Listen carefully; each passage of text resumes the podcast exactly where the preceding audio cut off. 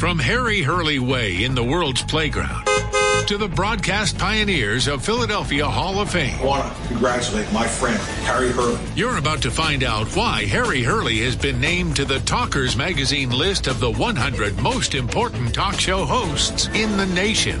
Live from the studios of Town Square Media in Northfield, it's Hurley in the Morning on WPG Talk Radio 95.5. It is seven minutes past the hour. Thanks for waking up early in the morning and a very special first half of the Hurley in the Morning program begins right now. I'm trying to think. We we did six o'clock hour interviews with the late great Adam West, several other people that um, we've done it, but all, we almost never do interviews in the six o'clock hour. Not only are we doing a an interview in the six o'clock hour, we're doing a two hour interview. So this is not a column that is or a news report that's limited to 400 or 500 words. Although I will tell you, we have about an 1125 word. I, I, I think it's one of the most definitive pieces ever written about Stockton University President Dr. Harvey Kesselman. And check it out on the app or at WPGTalkRadio.com and you decide for yourself. But this gives us an opportunity over the next two hours to really delve into so many areas that typically you would be constrained by either space or time. And what a what a um, what a moment in history too, because the fifth president in Stockton University history made news exactly 13 hours and eight minutes ago when he announced that he would be retiring, leaving his position as president of Stockton University. Dr. Kesselman, welcome to Hurley in the Morning. Well, I'm pleased to be here, Harry. And well, thank you for you know all the kind words and support that you've provided to me um, during my presidency, which is not over yet. we're gonna we're gonna finish out the year, and and you know that'll be eight years as president, and you know that, and five years before that as the provost and executive vice president, and then you know another thirty years of administrative work that, that preceded that. Um, it's been an incredible thrill. Just I can explain sort of context, which I think is helpful. Uh, my contract states that a year prior to my current contract expires June 30th, 2023. But I'm required by my contract a year before, which is this July, and actually it was yesterday, as you said, I am to notify the board of my intentions. Do I want an extended extended presidency, or do I, you know, want to step away from the presidency? So that's why it was done now, um, and and I decided after, you know, obviously consulting, you know, with Lynn, of course, and and and our children to say, you know, is it time? I turned 71 in June, uh, even though 70s uh, is the new 60, uh-huh. 60s.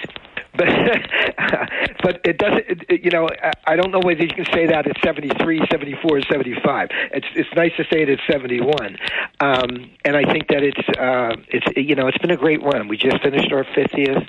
We had a literally a, a perfect middle states evaluation, which is a clean state uh, yeah, slate for the next 10 years for the university. We we just were named literally this year to national university status. Um, phase two is on time. Uh, it's within budget.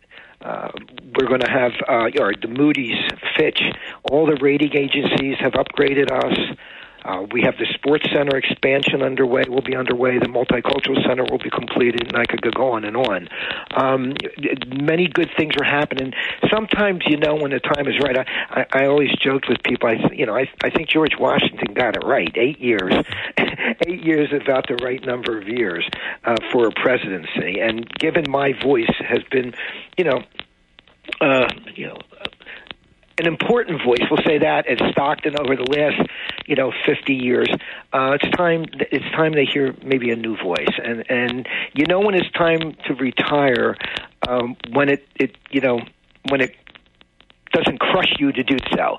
And and and I, you know, I I love Stockton. There's no unabashedly love the university, and you know, I've grown up here, and it's been so so good to me. And it's time now uh, to turn it over in a great shape. One of the things I said when I became president was I wanted to be the first president at Stockton to actually hand the baton to the next one in the traditional, correct way that you know major universities do it. I didn't want to go out um, in, in, in, in, an unpopular way, so to speak. I wanted to go out where the institution I can hand it, and I can say to the next one that look, I took the baton and we moved forward, we moved up. Now it's your turn, and we're going to be able to do that, which is which is really important. We are visiting with Stockton University President Dr. Harvey Kesselman, and we're going to cover a lot of ground between now and halftime. John Zarek will be by in the eight o'clock hour, and then some well earned, wide open forum for the final hour and six minutes of today's program. I'm chomping at the bit to ask you a few questions, such as Did you know a year ago, even two years ago, that this might be or this likely would be your last contract that you would you would work through the current contract, and then as you say, at eight years. Uh, and I, I, agree with the um, the general president Washington comment. He set a tone that really until Roosevelt, I mean, that became just what everybody did. If they were fortunate enough to get a second term, they would leave at that point, even though many times they would have been able, the Constitution allowed them to run again, and most oftentimes they would have won again. Uh, many examples of two term presidents who would have won a third term. So it did set the tone like that. Is this something that you knew well in advance, or did it sneak up at the point in time where by the calendar you had to make the call whether you would want another contract if the um, if the board was so inclined, and I'm, i believe they would have been, uh, the board of trustees. What are, what are your thoughts relative to that? Is this something you knew, or did it? Is it something you just considered in the run up to the one year deadline? No, I, it, it was def- it's definitely something I've been thinking about for quite some time. And yeah, let me be very clear: the board, the board was um, incredibly. I have an incredibly supportive board. I finally asked them yesterday for ten more years. I, am reasonably. No, I'm very assured that that would have happened. No, I really was thinking about the 50th. Um, you know, that, you talk about a half a century I've been here. I mean, that's all, I remember I was in first class. I know you know that, but maybe some of your listeners do not. But I was in the very first class as a student. I have been here the entire life of the institution. And as a result, you know, and I always I wanted to get us through middle states. That's really important because you can't you can't turn that over to a new president. So I wanted to get us through middle states. I wanted to get us through the 50th, and I wanted us to be fiscally. We just got the largest appropriation increase in the history of the university. We had our, you know, among even in this year, among our best fundraising year. I, I wanted to end on, a, and it's not over. And I want to say, I wanted to announce, okay, on a very high note, um, so that we can, when we do have the national search, which will launch in September, and it will be a nationwide search, that we will attract really an incredibly talented pool of people because it's an attractive institution. You know, we're we're on the up, and it's an attractive institution for a potential president. And so, yes, I, you know, I've been thinking about it. When I, if you recall, when I was going to go University of Southern Maine, I asked for a six-year contract there, which would have concluded this year. You know, 2021, 22. Um, and I, I last a year ago, two years ago, when I, I got my three-year contract, you know, they asked me to extend it to this year uh, at least, and um, and so I did that. But I wanted to get through this, so it was not certainly. I no, the decision I made this decision a while ago that this would be my last year if other things fell in place. If we had had a week accreditation visit, I would have stayed to you know fix that. I knew we wouldn't, but if we did, if we had had you know financial problems, I would have done everything I could to stay to fix it. But uh, it's in good shape, and that's that's the way you want to turn it over. And and now my goal was to have it in good shape by this year, and I think I think we've done that. Think about this during the break. I'm sure you already have, and we'll come right back in just a little bit. How much? I mean, I, in a way, this you won't know until it happens. But you're a, a, a very um, bright thinker, and I'm sure you've pondered this. How much will you miss not being at Stockton University? And I know that you will have a title. You will be president emeritus, and you'll be a professor. Uh, uh, and we have that outlined in our piece. But but you know what I mean by this. I mean it broadly. I mean it uh, at the level where you are now. How much do you think you will miss it? Although I do, I was very sad when I learned about it because I'm going to miss working with you at the level that we work. But you're not going anywhere. I'm not going anywhere. So we'll we'll still have that. But I'm curious, and I think our listeners would like to hear. Uh, whenever someone makes a decision to leave something that they love, but I'm also a believer. Now you're a very healthy man, but you look at these cohort things, survival grids and such, and you do want to have. You work your whole life. You do want to have a period of time while you're healthy and to be able to do things that you can't do. So, in in another sense, if not now, when?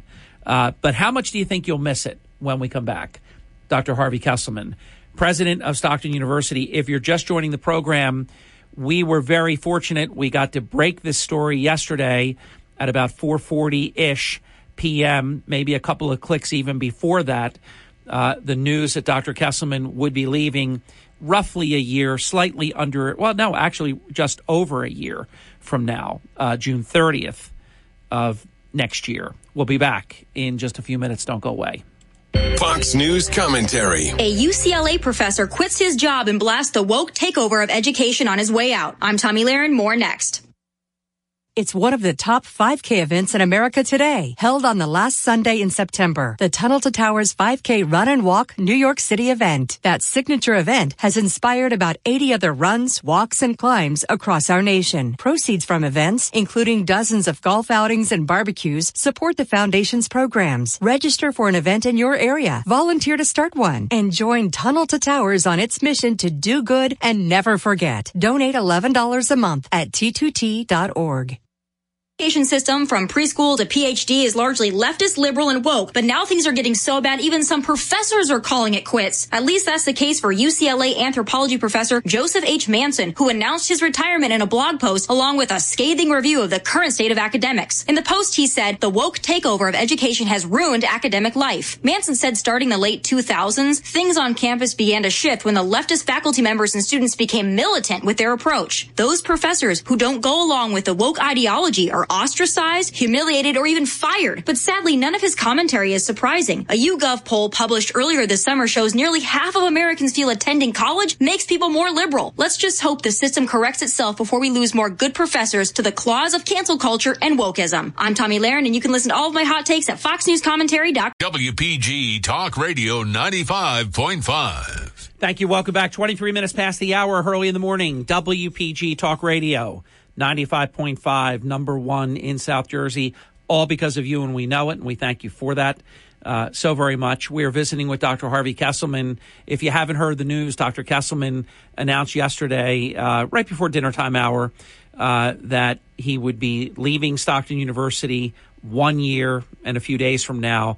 And we're both regaling and we're talking about uh, past, present, and future, even with Dr. Kesselman between now and 8 o'clock this morning. So I tease right before the break, Dr. Kesselman, how much do you believe you will miss it? It's, it's kind of hard to answer that when you still are in it and you've got a full year plus, and I know you're going to do a whole lot during that time, but how much do you think you'll miss it? Well, I am going to re- remain connected to it. There's no question about that. Whether it's in a you know teaching function, I have a feeling that the board, and it's really dependent upon the, the next president, obviously. Um, but I will miss it. Yet you wouldn't believe the number of current retirees who I still have really close relationships with. They are they're writing me let's go play pickleball. I mean they've already filled up my calendar the moment i step off the campus. So and and they're all stockton folks. So i don't know how distant i'll be. I'm i'm not leaving the area. Now if i were moving to you know uh, i'm here. I'm going to be close to the area. Uh, my office will be at the atlantic city campus which which i is definitely what i want. Um so i will still be in in the in in the vicinity but let me let me talk about the job the job the presidency today is even different than it was 10 years ago. Um, it is much more complex. We're much more complex organizations. I'm, you know, our budget is a $250 million budget.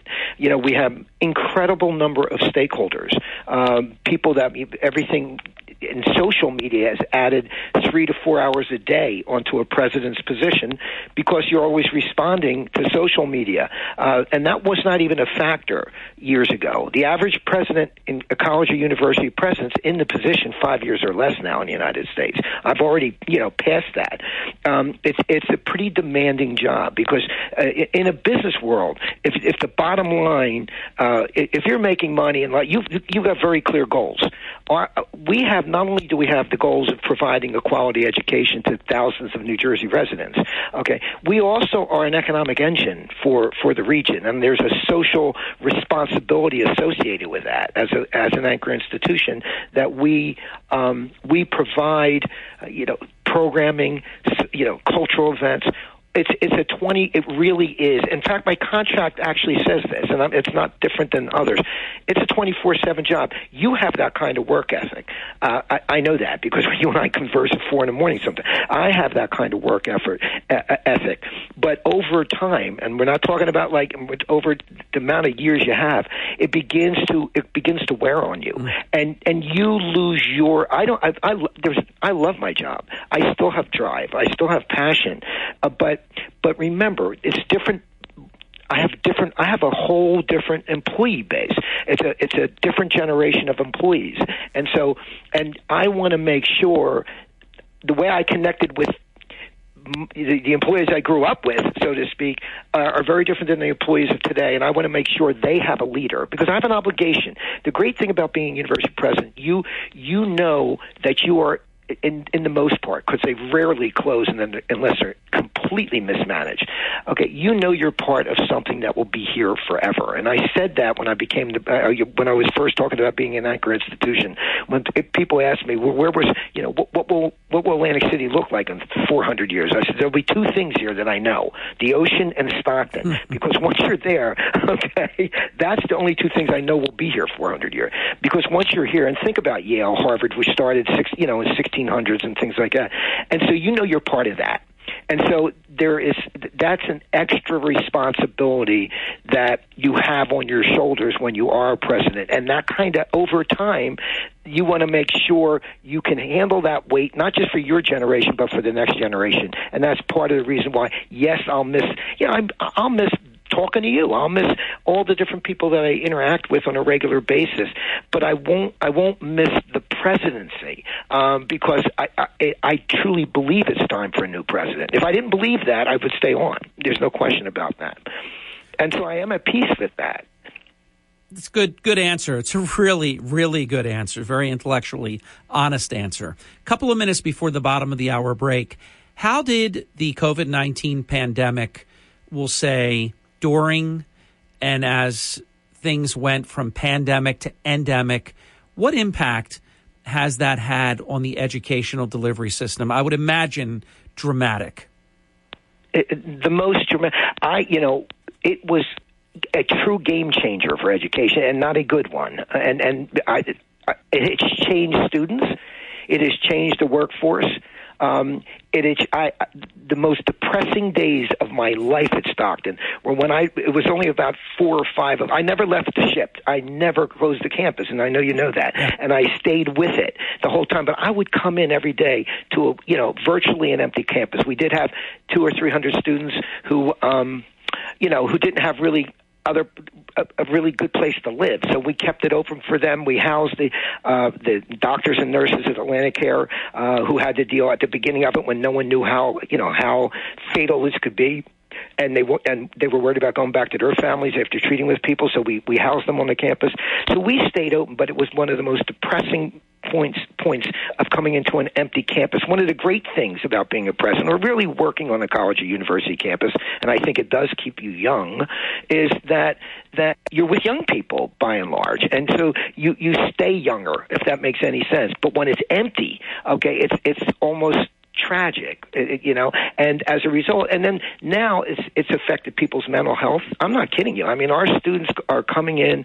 Uh, they've they they're worried. They've missed you know two years of their education. Uh, they don't know whether they can keep pace. The faculty, it, it's a double the workload for the faculty because they're not as I don't want to say this, but they're not coming in with the kind of base that they would if they had been in classes for the two years. Not just not just academic base, but the social skills uh, that you learn and interact in high school. I mean, these people, a lot of our students will have had two years online. Okay, that's in, that's that's brutal. And Stockton is not an online campus. I mean, we have online programs. We're a residential campus. For goodness' sake, look where we've built and how much monies we spend on those kinds of things. So it's it's a game changer. Now, out of it, some things will will be better. Uh, we're about ready to develop a, an online, which we would, would have never done before, an online liberal BA for folks who have gone to college, never finished because life does that to them, and there's hundreds of thousands of them out there that they can now will have like an amnesty program for them. That just come in, okay, you, you finish where you were, uh, we'll do it in a liberal a BA, not in a not meaning not liberal, politically liberal. I mean just like a a, a um, liberal arts and sciences BA online at your convenience to finish your degrees. That's something we wouldn't even thought about because we we didn't have the technological infrastructure to deliver that kind of a program. Now we do. So there are some things, um, and and students now we have choice whether they want to Zoom in. You know, if they want to go to academic advising, but they don't want to leave their dorm, they could go by Zoom or they could go at you know in person. So we have more options as a result. But what it did to the psyche of, of young people um, who they've gotten you know more pessimistic about the future, uh, and I I don't blame them for going through this. And we have to get that you know hunger back, that drive back. I mean, the reason you, you're supposed to go to college, if you have you're fortunate enough to do so, is to hopefully advance yourself. And if you don't believe that's going to happen, and I'm not saying that's the case with every every young person, but they they're questioning that now. Yeah, I think that's a very good point. Very fair point. We're going to be right back uh, with Dr. Harvey Kesselman. When we come back, Stockton University today is almost 10,000 students. I want to give the president, Dr. Harvey Kesselman, the opportunity to talk about that, uh, the scale of it, how incredible the growth has been over the many decades, uh, and think about a half century ago. Uh, where Stockton, then Stockton, what? Stockton State College was the first name, perhaps, and all these other iterations until uh, this full bird Stockton University status. So quite extraordinary. Uh, we'll talk about that when we come back in just a few minutes. This is the Town Square, New Jersey Info and Weather Network. At 32 minutes past the hour, it's Harry Hurley with three stories that you can follow on our WPG Talk Radio 95.5 app or the website. Leading the uh, the website and the app is Dr. Harvey Kesselman announcing his departure date from Stockton University. I've written a piece this morning that I was pleasantly surprised how well New Jersey fares nationwide regarding people not resigning their current jobs. It's it's a good piece. And the Atlantic City Mayor presented the vice president with a gift.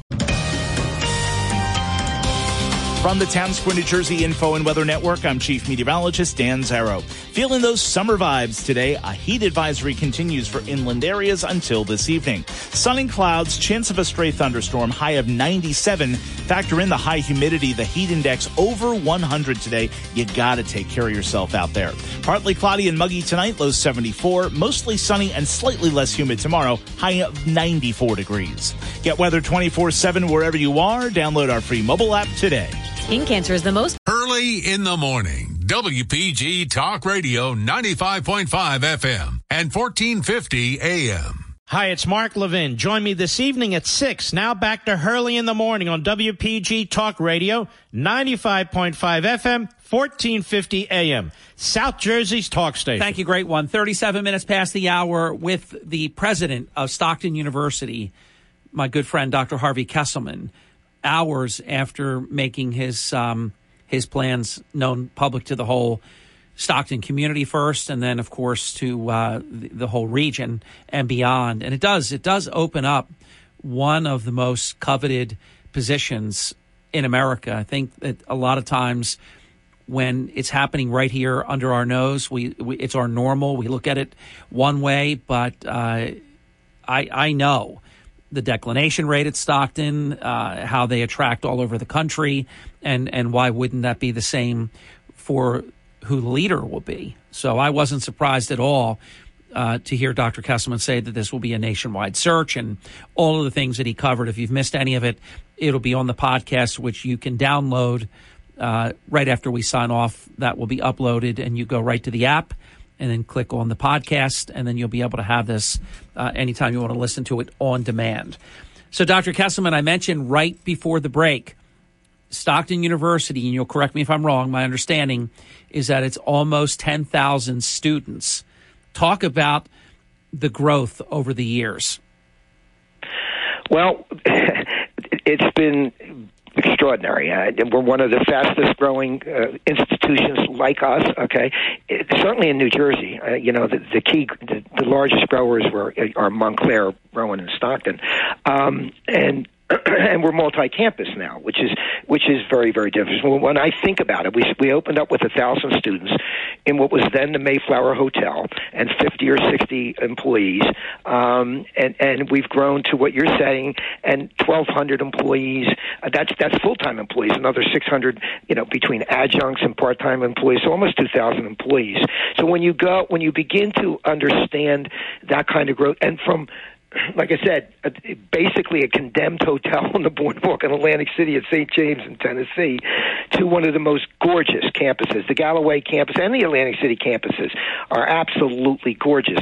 Um, and are, you know, the more remote locations like in Manahawkin and in Hamilton and in Woodbine, the, the facilities is only like a building or a building are beautifully kept, just like just like you know the main campus and um, just like you did with the Carnegie Center, what some know as the Carnegie Library. It was immaculate. Absolutely, oh, and as are the other ones. Yes, but to see each and every building go up and and you know we talk about the Atlantic City project, but at the same time that Atlantic City project was happening, we were also building the second science building and the health sciences building at the Quad. They opened up about three months, only three months before AC opened up. So we we've I, I haven't been there when there wasn't construction going on. I mean, it's constant construction. You know, you ask you, you're you're not trained. There's no president's school that you go to. Out of the, you have to, you know, you work your way up to an organization. It's very rare, by the way. In fact, I may be, and there had been one study uh, that taken, and they went all the way back to the 1800s. I may be the only president that actually was in the first class. Okay, of the university. Well, let, us do that. I want to take. Let's go side sideways for a second, and we'll come back to where we were there. You were a member of the first class, 1971. You've been there every second of Stockton's existence, and you were the only alumnus to ever be president of Stockton. How does that How does that make you feel? Uh, um, uh, um, it's still I have to pinch myself. I mean, imagine when you when you start anything. Okay, um, it, let's say you start at the bottom of a company. you don't have. It's not even that. It's not even in your head. You're not even thinking about being the president. And ironically, okay, what got me thinking over time, each and every president, for whatever reason, from starting with Dick Bjork, you know, dear Dick, and I, I was a student leader. He picked me as a student leader because we were just founding, and so I I was always trained by pre- presidents, uh, and that's important. I mean, if I did not have that guidance, that you know, he Dick saw me as a student. Peter was the Peter Mitchell was the one to hire me full time first. I, I had been working part time because uh, I was in the edu- K through 12 education system. I was adjuncting at Stockton, uh, working in the UF program. Peter hired. Then, of course, Vera really she she really was critically important to my career. I was basically her number two. Um and herman herman also was very very important in my career. So i was i was able to get the kind of mentoring. And if you ever want to know how important mentoring is i'm the president of stockton because i was mentored by presidents. I was mentored by the people uh, that run uh, run an entity and i, I if one of the things i'm he, we're going to be really really focused on this year for all of our students, particularly after uh, COVID, is experiential learning, is to have those kinds of mentorships uh, with with people like you. Okay, so they can, if they want to be in the broadcast industry, how would they? How could they not learn how to be a great, uh, you know, a great broadcaster if they don't learn from people like you? And so, one of the things that I'm blessed is for whatever reason, okay, they, they either felt sorry for me or whatever reason they said this guy. I want I want to teach him all I know. And you know, there's two great things about that. What, what you're able to observe, and it's more important to learn what not to do than what to do because there's a million different ways of get not a million, but there's many different ways of getting things done. It's not one line gets things done, but there but but there are many fatal mistakes that you can make. So what you try to do is learn what not to do, and if you do blow it, own it. If you do make a mistake, own it, correct it, and then change it, move forward. And you're not married to every decision. A decision that I might made five years ago, I might have made that very differently now, but it's behind you. So if you go back and try to live in the past, and that's one of the reasons why I was so so adamant about getting us through accreditation perfectly, was if you don't, then you got to go back backwards. I never believed you could advance by going backwards. I just didn't. And so, so it's important that, but it was the mentoring I had, uh, or I would have never, never been there. And I, it wasn't until probably Vera that I really began thinking, because I loved every job I've had at Stockton, from being a tutor all the way up through, uh, you know, every vice presidency. I had every vice presidency, and, and I know you know that. But I, I loved that job and so it was not. I, I didn't leave because I didn't love the job. I, I, I, it just happened. Another opportunity happened for me, and and I simply would never have been there. I, I mean that. And then friends from the people like Bill. I mean, uh, Bill Gormley, who's always been there. I have a lot of external support. You, you, a lot of ex. Steve Sweeney. Okay, come on. Uh, how how could have I been successful as a president without Steve Sweeney taking an interest in what we were doing down here and things like that? So it was strong political support, great boards.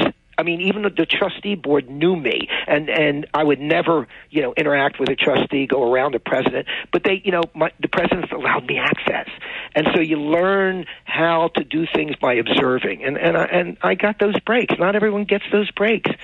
I love this, and we're going to do more of it. And thank goodness we're going to have the next hour because I have so many questions, including this one. And I don't lift you up by tearing anyone else down. So I'm going to be very um, velvet touch, very uh, fair, balanced, and delicate about this. But it's still, I think your biggest moment of truth was when Stockton, before your presidency, right before your presidency, I'll just word it that way, was going to go vertical. And I thought it was a big mistake. And you've taken Stockton horizontally. And I know you know how I mean that. And to our listeners, go back into the archives of the app, or if you navigate our digital content at WPGTalkRadio.com, go look up. It's easy to find. You can search it. Look up this. You could go, Google it and find it as well.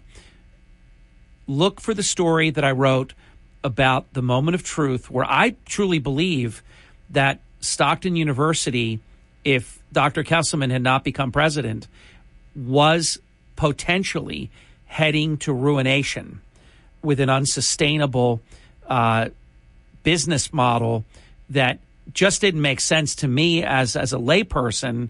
Uh, everything from the the carrying costs uh, and what that would have meant going forward, uh, and you really did.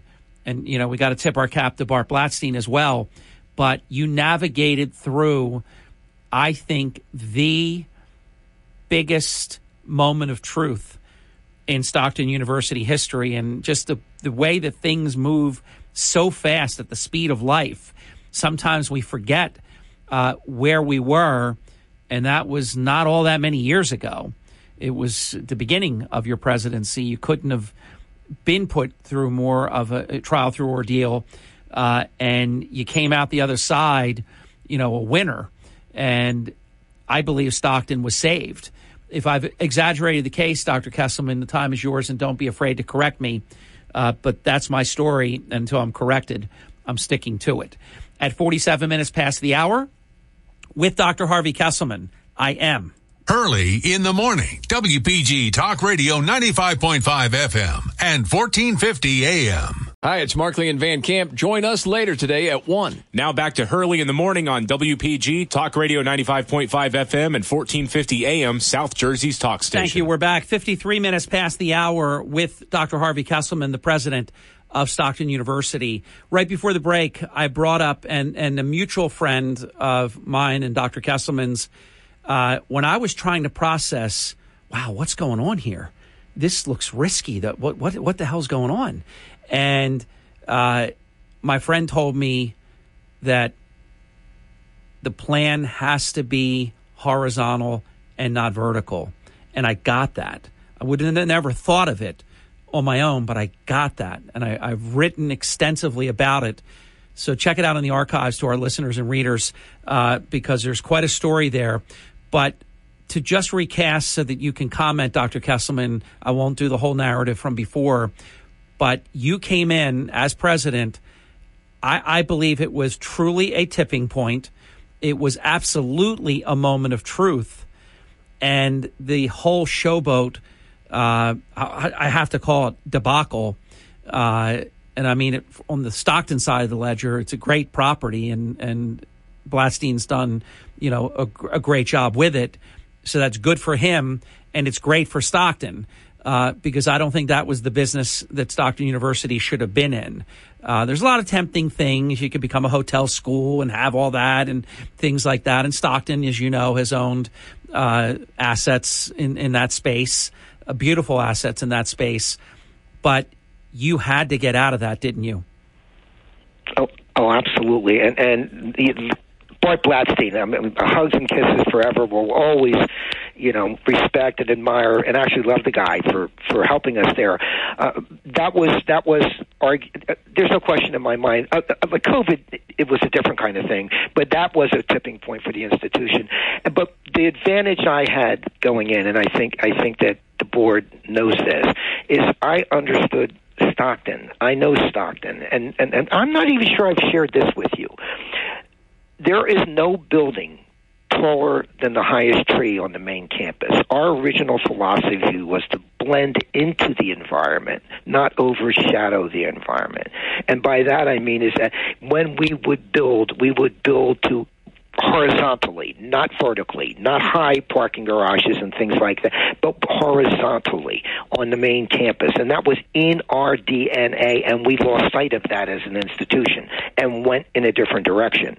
Uh, and the showboat was that. That was that's over over and, and showboat as a casino or as what it, Bart has it as is one thing, but not as a college or university. And and it, as a result, and that's why you see I've built horizontally. We I was talking in, in Atlantic City. We blend into the environment. We lost sight of that, and we were the school on the environment. And when you lose sight of who you are, okay, decisions become not so good decisions. And if, even if, if if if everything had gone well, even if everything had gone well, that there wasn't the you know the competing covenants, et cetera, et cetera, I'm not sure it would have ever felt like Stockton. And so one you know that's one of the reasons why I did not agree and that's when I threw my hat in the ring at another at another uh, presidency. Um, because I, it was too far from who we are, and that was my advantage I had over anyone else. I remember the first meeting I had with the board to to, to relieve them of some anxiety, when, and I, I sort of addressed this before. There's many different ways. I said, well, here's one thing. One thing we could do. So if we have it now, just knock the thing down. Okay, uh-huh. we don't have to. But then we don't have to have a four hundred thousand dollar a month. We'll get two or three bad articles, but we'll have several blocks of land in, in our bank that we can build on down the road. So that took a lot of like, oh. That, would that would have been a very creative teardown, wouldn't it have been? But at least it, would, it was it wasn't it wasn't the it was the four hundred thousand dollars a month we were yeah. draining that yeah. was the big problem that, yeah. that was going nowhere. Um, so I, I once we lost sight that. Uh, uh, we're a residential institution. We're supposed to blend in with the environment. We were blessed with 1,600 acres in Galloway. We know how to do that uh, almost better than anyone. How you keep building buildings, but they don't overshadow anything. They they blend in. That's what you have to do. That's the understanding of that we're not here for the short run. We're here forever. So what did we do? We built from scratch, and that we did that in Atlantic City, and we're going to do that in in, in Galloway. Dr. Kesselman, two minute drill this hour, and thank goodness we have the next hour because there's so much ground that I want to cover with you, and uh, we're still not going to finish everything that I would want to do. So there'll be time for future visits. In terms of the amount of land that you have, because I do know that um, you can't build on every inch of the Galloway campus, uh, and you wouldn't anyhow. How much room does Stockton still have to grow?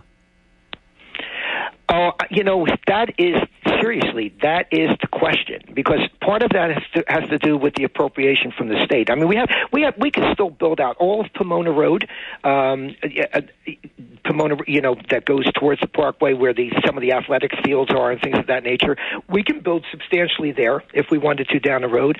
I've always been in discussions with Galloway Township if they ever wanted to move, you know, their offices out of what has becoming their main streets, the governmental office, municipal offices.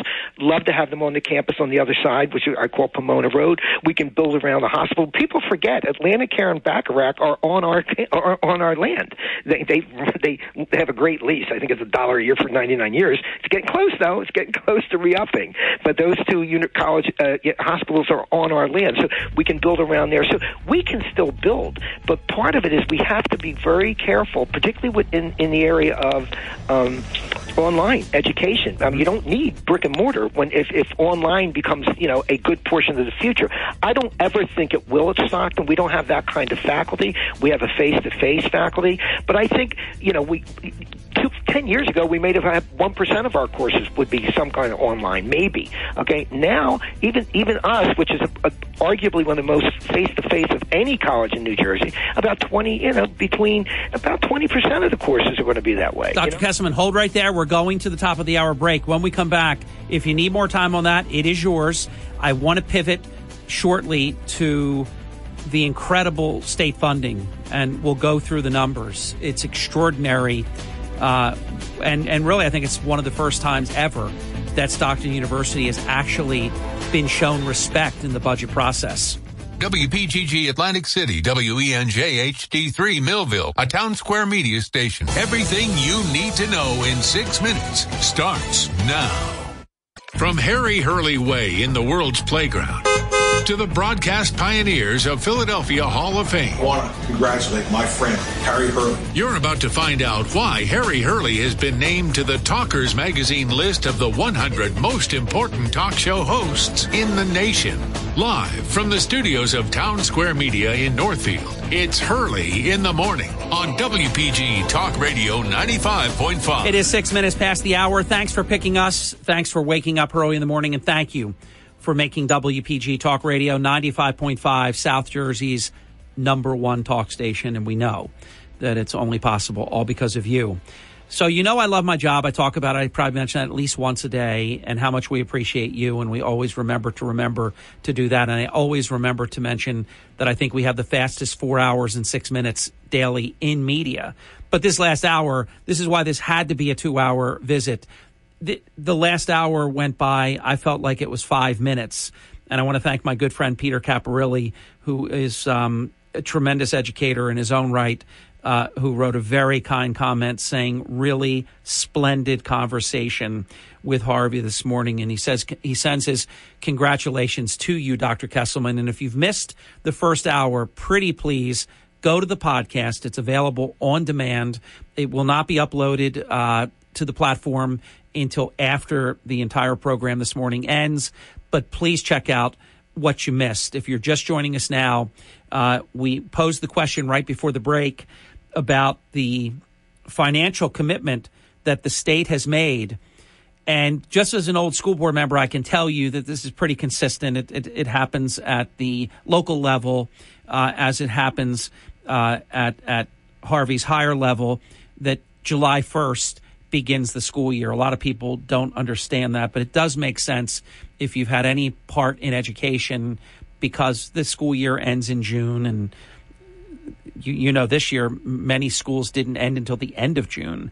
So you got to get it in before July 1st and then the next budget year uh, starts on July 1st.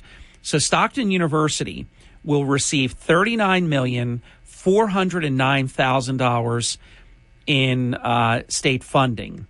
This represents a whopping increase of ten million four hundred and fifty-seven thousand dollars versus what Governor Murphy initially was proposing back in March of 2022.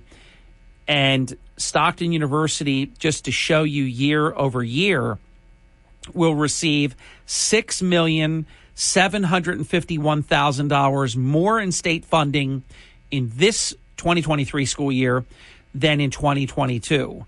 I wrote in my piece about this. Um, when when did I write this? I'll just go to it. Back on June 30th, I wrote that this is a life changing increase, which will benefit Stockton University in so many material ways. Uh, did I did I make a valid point there, Mr. President?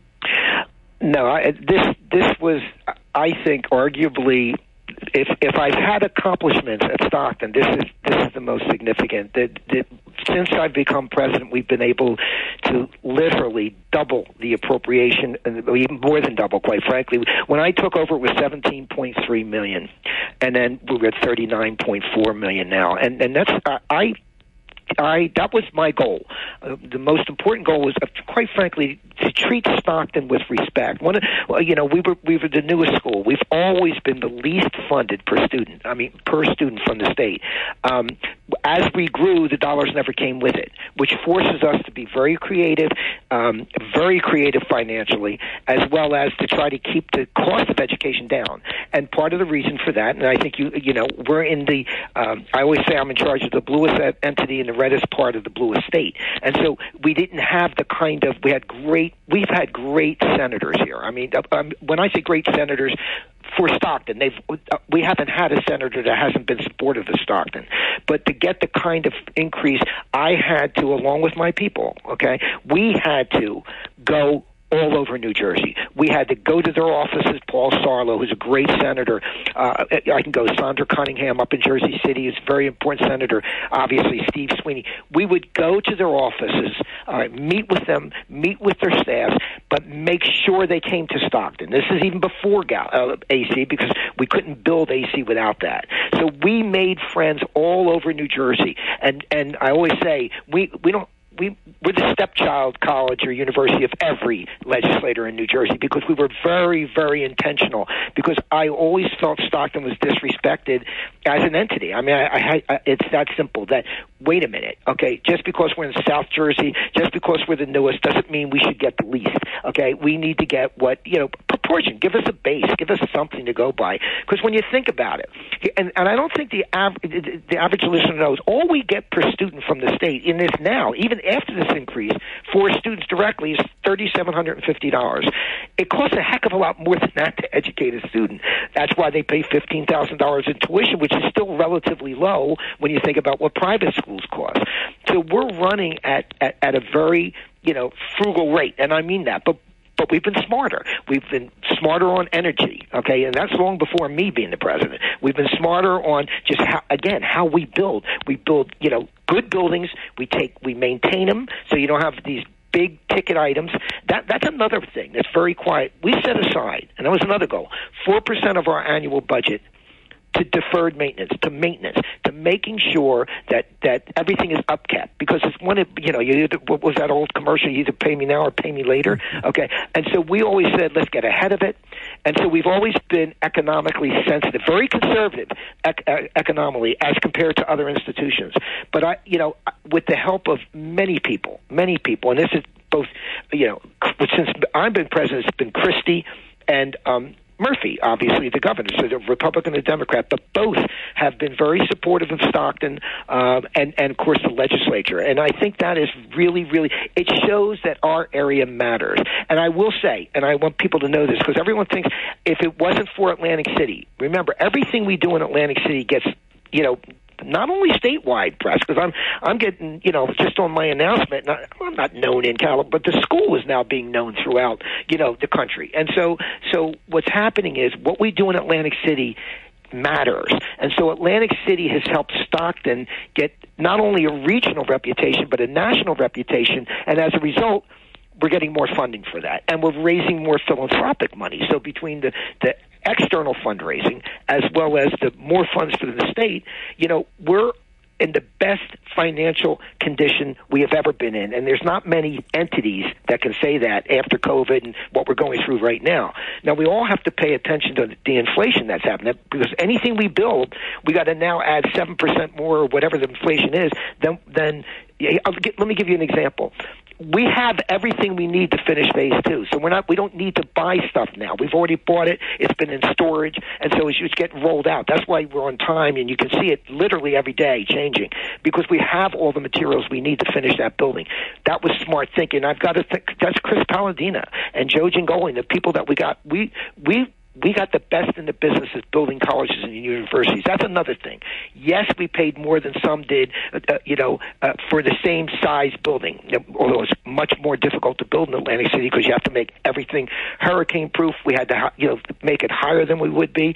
But over time, these are going to be incredible investments, and as a result, you know, that's that's some of the uh, infrastructure costs that we talk about that not a lot of people deal with. And you know, I, I, you don't go to president school. This is what I'm going to say to learn about building and development. But 95 percent of your time is lobbying for dollars to do your building and uh, building and construction. So it's a lot. You have to learn a lot of that on the seat of your pants because you, you don't get trained to do that. We're gonna we're gonna take a brief time out. When we come back, what I want to do is cover something that I think is one of the true strengths of Stockton University, and in particular the Dr. Harvey Kesselman era as president of Stockton University. So many examples over more than 30 years of this program where we have covered probably more than any other member of the media education issues in our region. And I would remark how there are actually entities you could go to a meeting. They they never mention the name student. It's it's politics. It's it's everything except the student. I want to talk about your philosophy, which is very straightforward: students first. And what made me think of this because you you have to have the bricks and mortar because you have to, but the priority always should be the students. And for folks listening, if you think that is always the case, guess again in many cases, and I know it sounds counterintuitive, it sounds it sounds ridiculous, but in many cases, and I've witnessed it, I actually called it out uh, at a board meeting many many years ago. I said I can't believe what's going on here. Nobody has mentioned, and and this was elementary, so you have adults, but I was involved uh, at the lower level uh, as a board member, uh, younger level, not lower, younger, and I said Nobody has said the name, the word child, student, not once. And it gets lost if things aren't being run right in an educational delivery system. I want to talk about your philosophy of students first when we come back. We're visiting with the out, I can't believe it, the outgoing president, but there's a full year. And we'll get into that. What's going to happen over this year? See, I'm a firm believer when you set a timeline because we don't know. We know we were born, but we don't have an expiration date. We don't know. If we knew, I guarantee you we all would live our lives very differently because we think we have all this time. We don't know. But Dr. Kesselman knows he has one year and nine days in this particular role. I believe that's a very powerful position to be in because you see the finish line. You're going to want to get done as many things as you can get done.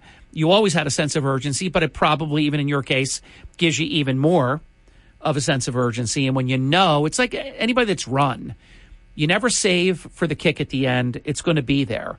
You get that adrenaline going. So now you know that you're not doing this for another three years, five years, 10 years. You're doing this for basically one more year. I want to get into that a little later in the hour too, because I think that is important, and I think we're going to see a lot of progress in the next year because there's going to be that energy level uh, to get as many things, positive things done as possible, because you only have now this next year to do it. We'll be back with Dr. Kesselman right after this. Here's our friend Sean Hannity.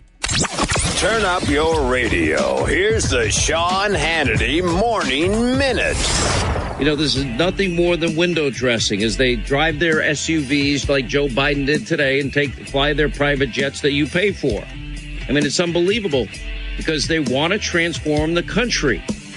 It, it, it, doesn't make any sense. If you need a barrel of oil, why import it when you have plenty of domestic reserves here when you can do it cleaner, faster, and cheaper? Doesn't make sense. But for climate cult alarmists, you know, this is the price we'll pay. If Americans feel the pain enough, then Americans will want to make the switch with them. So we're going to force the spinach right down your throat, whether you like it or not. They don't even have the technology to make the transition.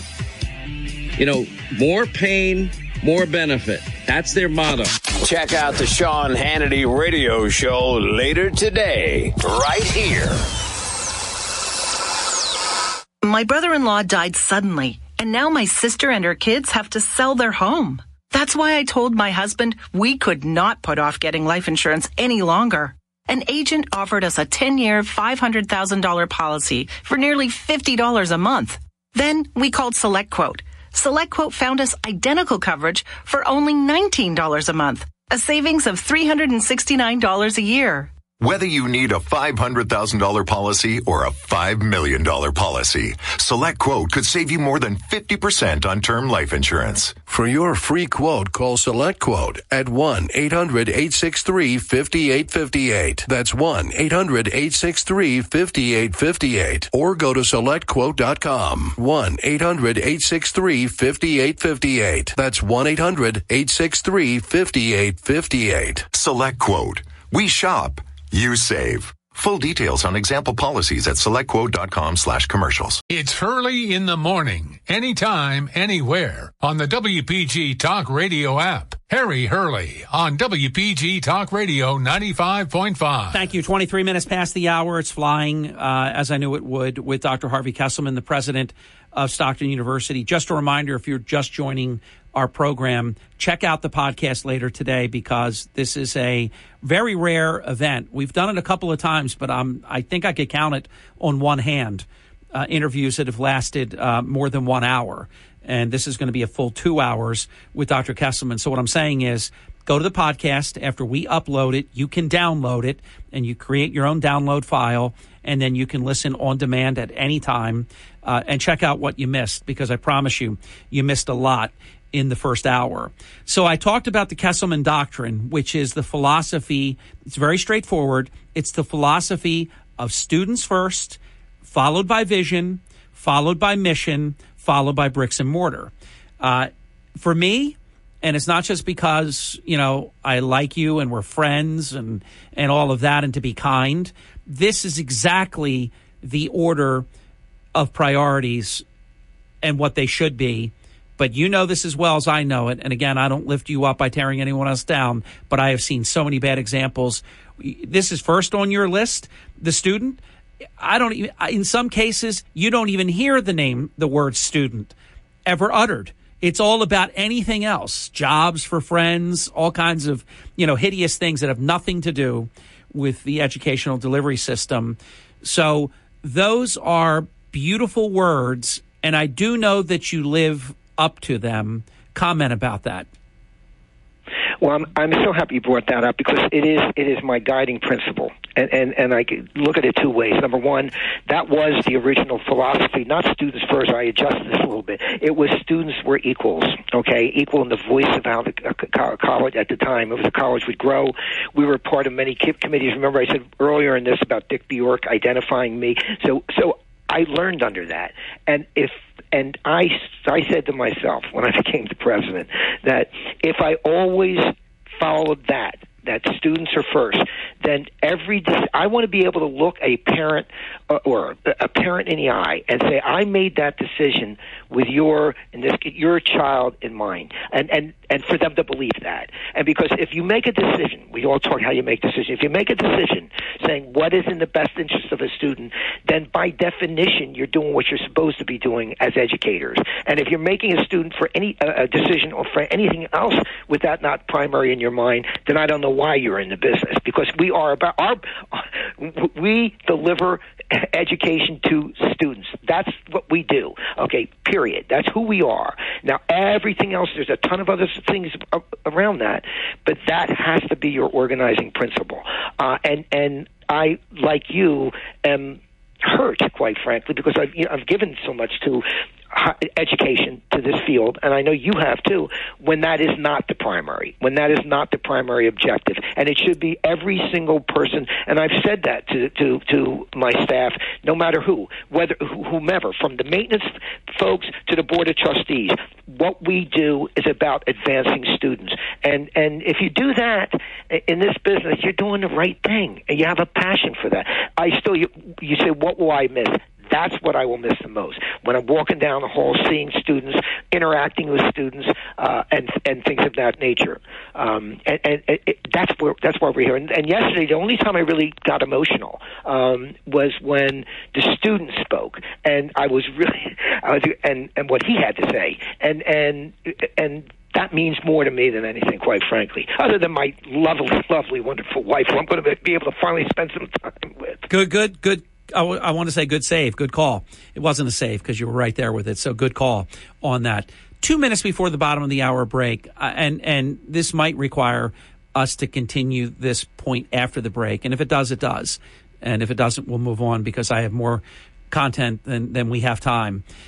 Dr. Harvey Kesselman is on the Hurley in the Morning Newsmaker hotline, and we've been visiting for almost an hour and a half, and we will continue up until the top of the hour. We'll be joined by John Zarek, and then much earned wide open forum for the final hour and six minutes of today's program. And if you missed the first half uh, of this interview, please check it out on the podcast later today uh, on the app. The button is right there, center cut. Just hit podcasts, and you'll see Hurley in the Morning. Click on it, and you'll see today's date. Click on that and then you have total navigation forward and backward of the entire four hours and six minutes of today's program, the first two hours of which um, we're going to send hermetically sealed to the uh, broadcast wing of the uh, Smithsonian Institution in its uh, Hall of Fame.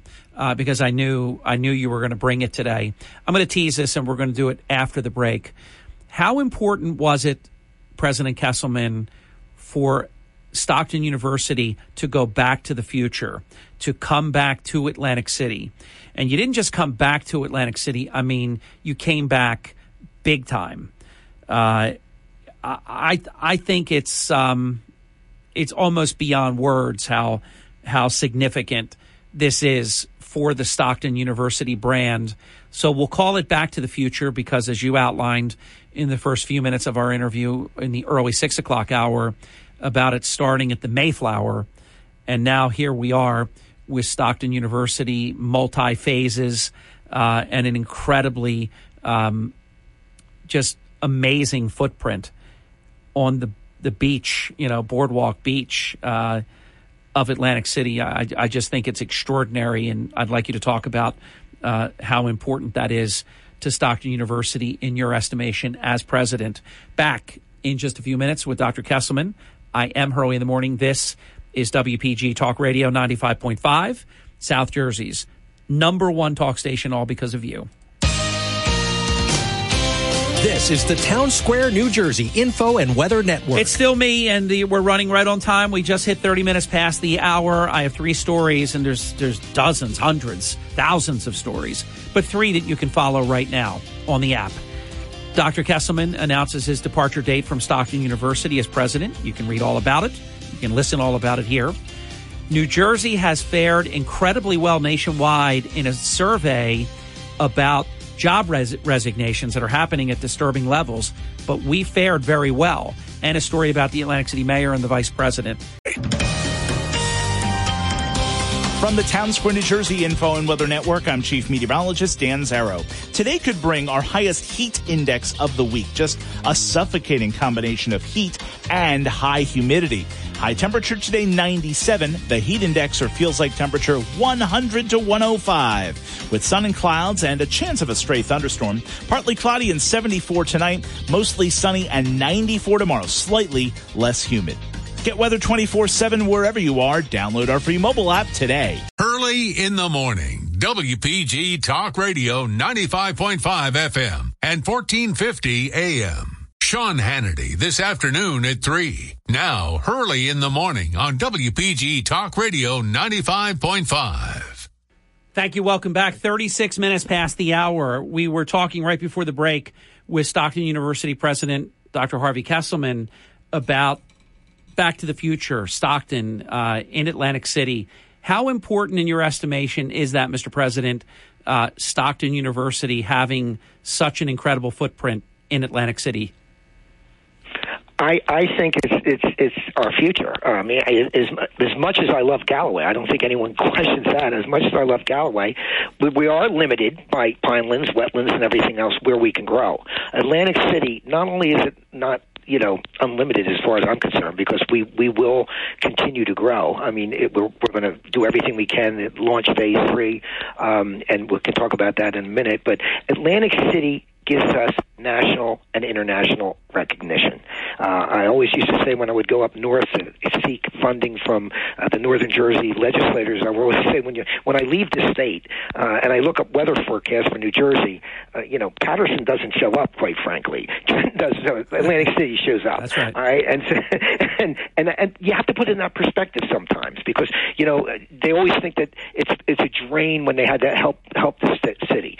And and and on that note, okay, um, you know we're about we're going to really part of what I want to do in my last year is certainly to make phase three happen. And the only way you can do that is to get funding, uh, both philanthropic money as well as state funding. And, I, and, and on that topic, by the way, I, I want to, and we talked a little bit about funding, but I, I have to shout out Senator Polistina and Assembly persons Don Guardian and Claire Swift because let me assure you, to break, and for those listeners who do not know, they supported the the governor. Really, it's a Democratic budget in New Jersey. They supported that budget at some risk to themselves because they knew Stockton was going, Stockton and others, but I know it was, Stockton was certainly foremost in their mind.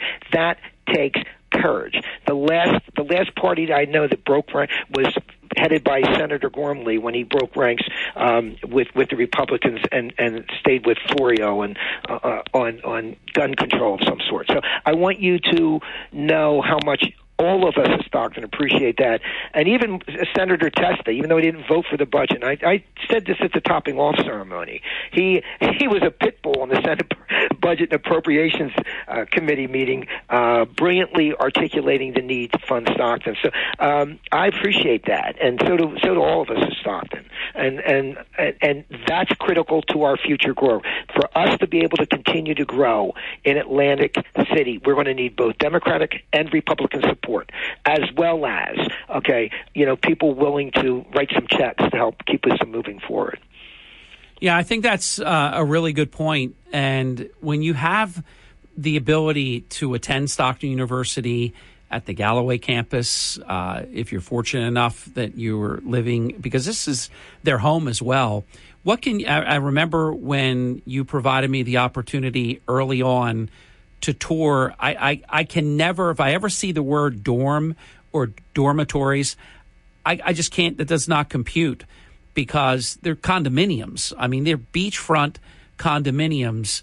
If you think about the entire educational delivery system in America, how many opportunities do students have to have beachfront property as their educational home? I mean, it's it, it's truly special and remarkable and almost doesn't exist, does it? No, not not.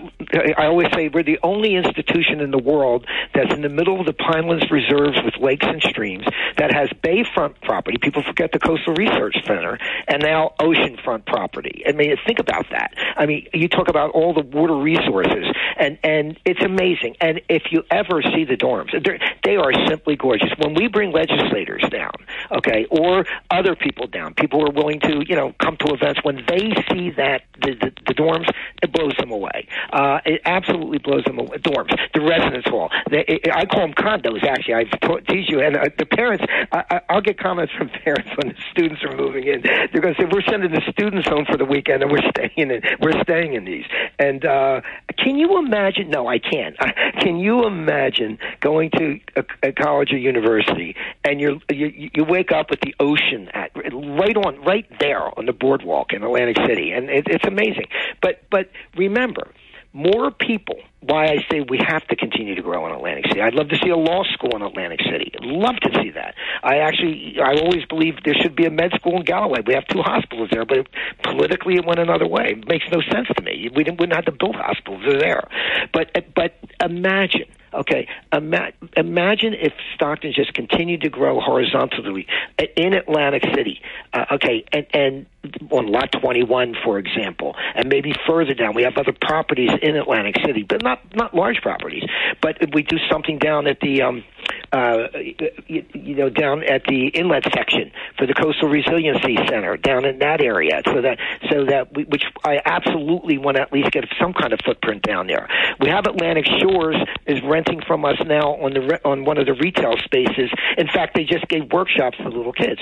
Okay, one of the retail spaces um, uh, in in the in the uh, residence hall. So I think think that our future is dependent on Atlantic City's growth. I really, I really believe that, and um, uh, and, and I always have. And it, again, that goes back to who we are. We were founded. The people who founded Stockton, okay, they had deep roots in Atlantic City, okay, and, and so deep roots. And, the irony, just John Hanson, we just gave an honorary degree. People don't know this about him. He's always known as North Jersey. Yet his mother and I, I said this to his kids were there. Uh, his mother, kids, they're grown grown adults like you know, our kids, but um, that 99 years ago when Atlantic City High School first opened, it was the, the, the first one on that exact location that our Scarpa building is. Okay, and I told them that that she went there. Your grandmother, your great grandmother went there, and I said, think of how you know fortuitous this is. That that you know almost a century later, he's getting an honorary degree uh, from the, a university at the same spot. So, I mean, it, it's important to us uh, on so many different fronts. Name recognition, our brand, quite frankly, the Stockton brand, is known throughout the United States now, and it's primarily as a result of us building in Atlantic City. That's a, how much is that worth in advertising? You know, That- millions. Yeah, that's huge. We're at 43 minutes past the hour. We'll take our final break. Then we'll go uninterrupted until the top of the hour. When we come back, and we're visiting, if you're just joining the program, we're visiting with Stockton University President Dr. Harvey Kesselman. When we come back, I want to give you the floor to talk about what you would like to accomplish, things that you would like to see be accomplished, or at least be set towards uh, a path to accomplishment in your final year when we come back in a few minutes with Dr. Kesselman and our discussion about Stockton University. I am Hurley in the Morning on WPG Talk Radio, 95.5 South Jersey's number one talk station because of you. Summertime at the Jersey Shore. The glitz and glamour of Atlantic City's casinos. Jersey's best pizza on the Ocean City Boardwalk. Great rides in Wildwood. And miles and miles of bumper to bumper traffic. WPG Talk Radio 95.5 wants to keep you moving with expanded summertime traffic updates. Friday afternoon through your ride back Sunday evening. WPG Talk Radio 95.5. South Jersey's talk station. From the world's playground, this is Hurley in the Morning on WPG Talk Radio 95.5. We are back. It is 49 minutes past the hour with Dr. Harvey Kesselman. Now, this is, this could go, if you think about it, I know, I know just the short list because I had the privilege of doing an interview to write the, um, the article that I did for our digital platform. So I know the list. The list is so ambitious and it, we, I, I'm giving Dr. Kesselman 10 minutes to talk about what he's going to try to do in the next year. It's, it's not even fair. But go through some of your goals, some of the things that you want to get done this year. Oh, lots of things. Uh, yeah, I, I I told folks yesterday, don't believe, don't think I'm a lame duck. I'm still here, and you're going to have to deal with me for another year at this pace. And they started to laugh.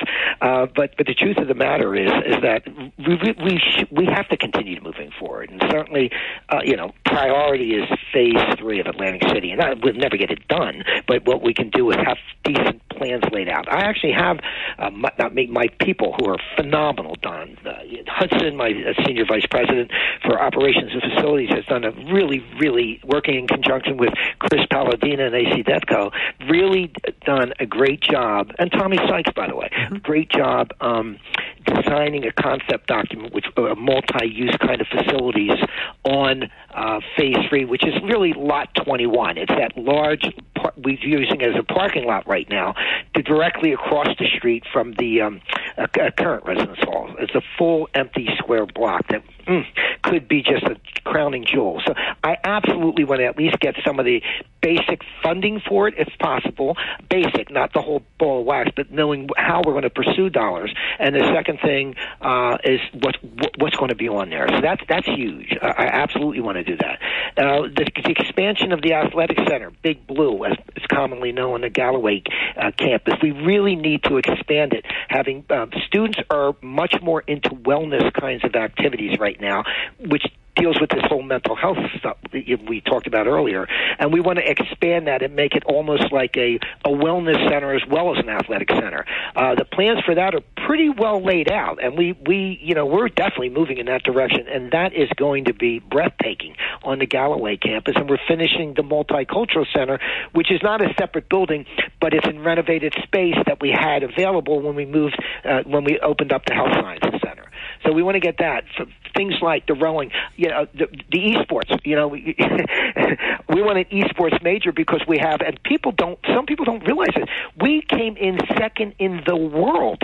Okay, on the uh, on the on esports championships, and and and in a in a nation in a, in a worldwide tournament held in Dallas, Texas. Our students love it, and you you think that was something that you know I used to shut it off for my kids. I said, "Don't play this. This is going to ruin you." And, and then, oh, my son tortures me. He said, "Uh huh. I'd have been, I'd have been making that kind of. look at all the money these kids making." And they're right. So, that is so funny. The words then, and then to see Stockton shining in esports, the the, the delicious dripping irony is not lost on me. absolutely hysterical. Oh, he, oh, he always throws it in my face, and, and, which is great, great banter. Um, I also so I want to, I, want to see that happen. Another thing we're going to do, um, and we, this is really working with uh, Senator Gormley and many of the rowing enthusiasts.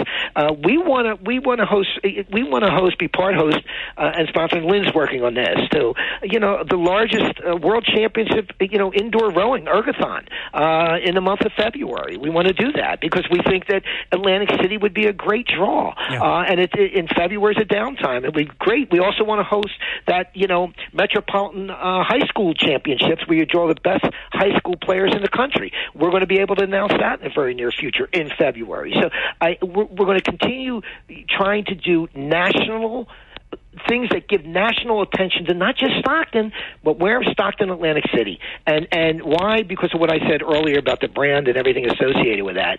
So I want I want to see if we can get, uh, as I said before, more students.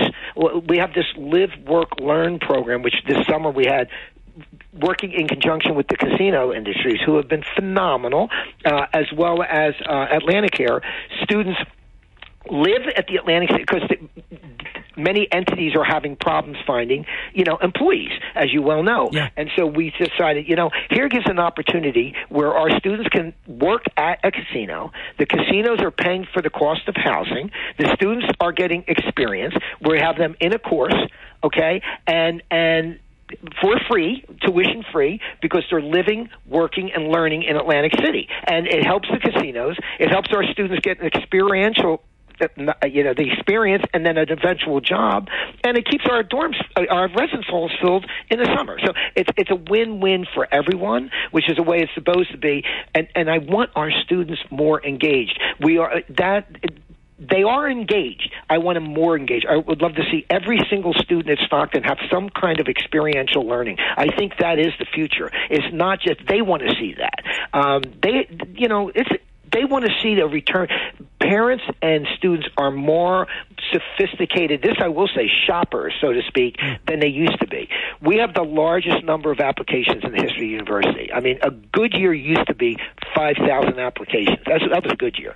I think we're close to thirteen thousand applications this year. I mean, so it's out and of, out of thirteen thousand, how many can get in? We'll have about 1,500 new students out of that, uh, and and and and then another maybe. By, by the way, that's what I mean by declination rate. That's amazing. Here's one that I want to have a couple of minutes to chew over.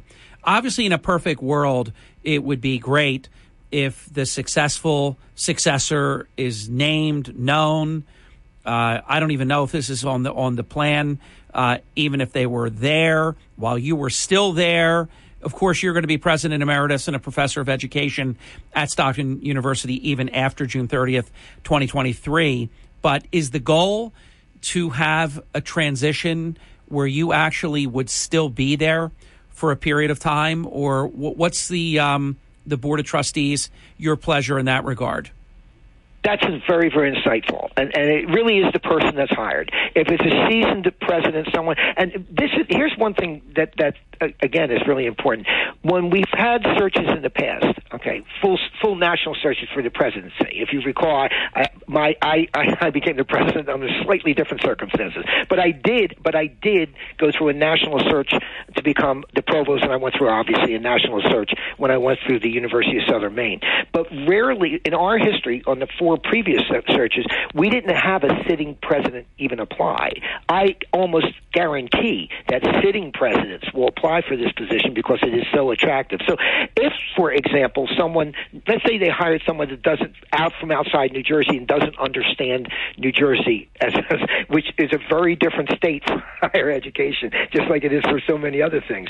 Uh, I'm sure that that'll be broached. You know, maybe you want to let me introduce the person to you know over the first six months here to to the to the people that that person needs to know.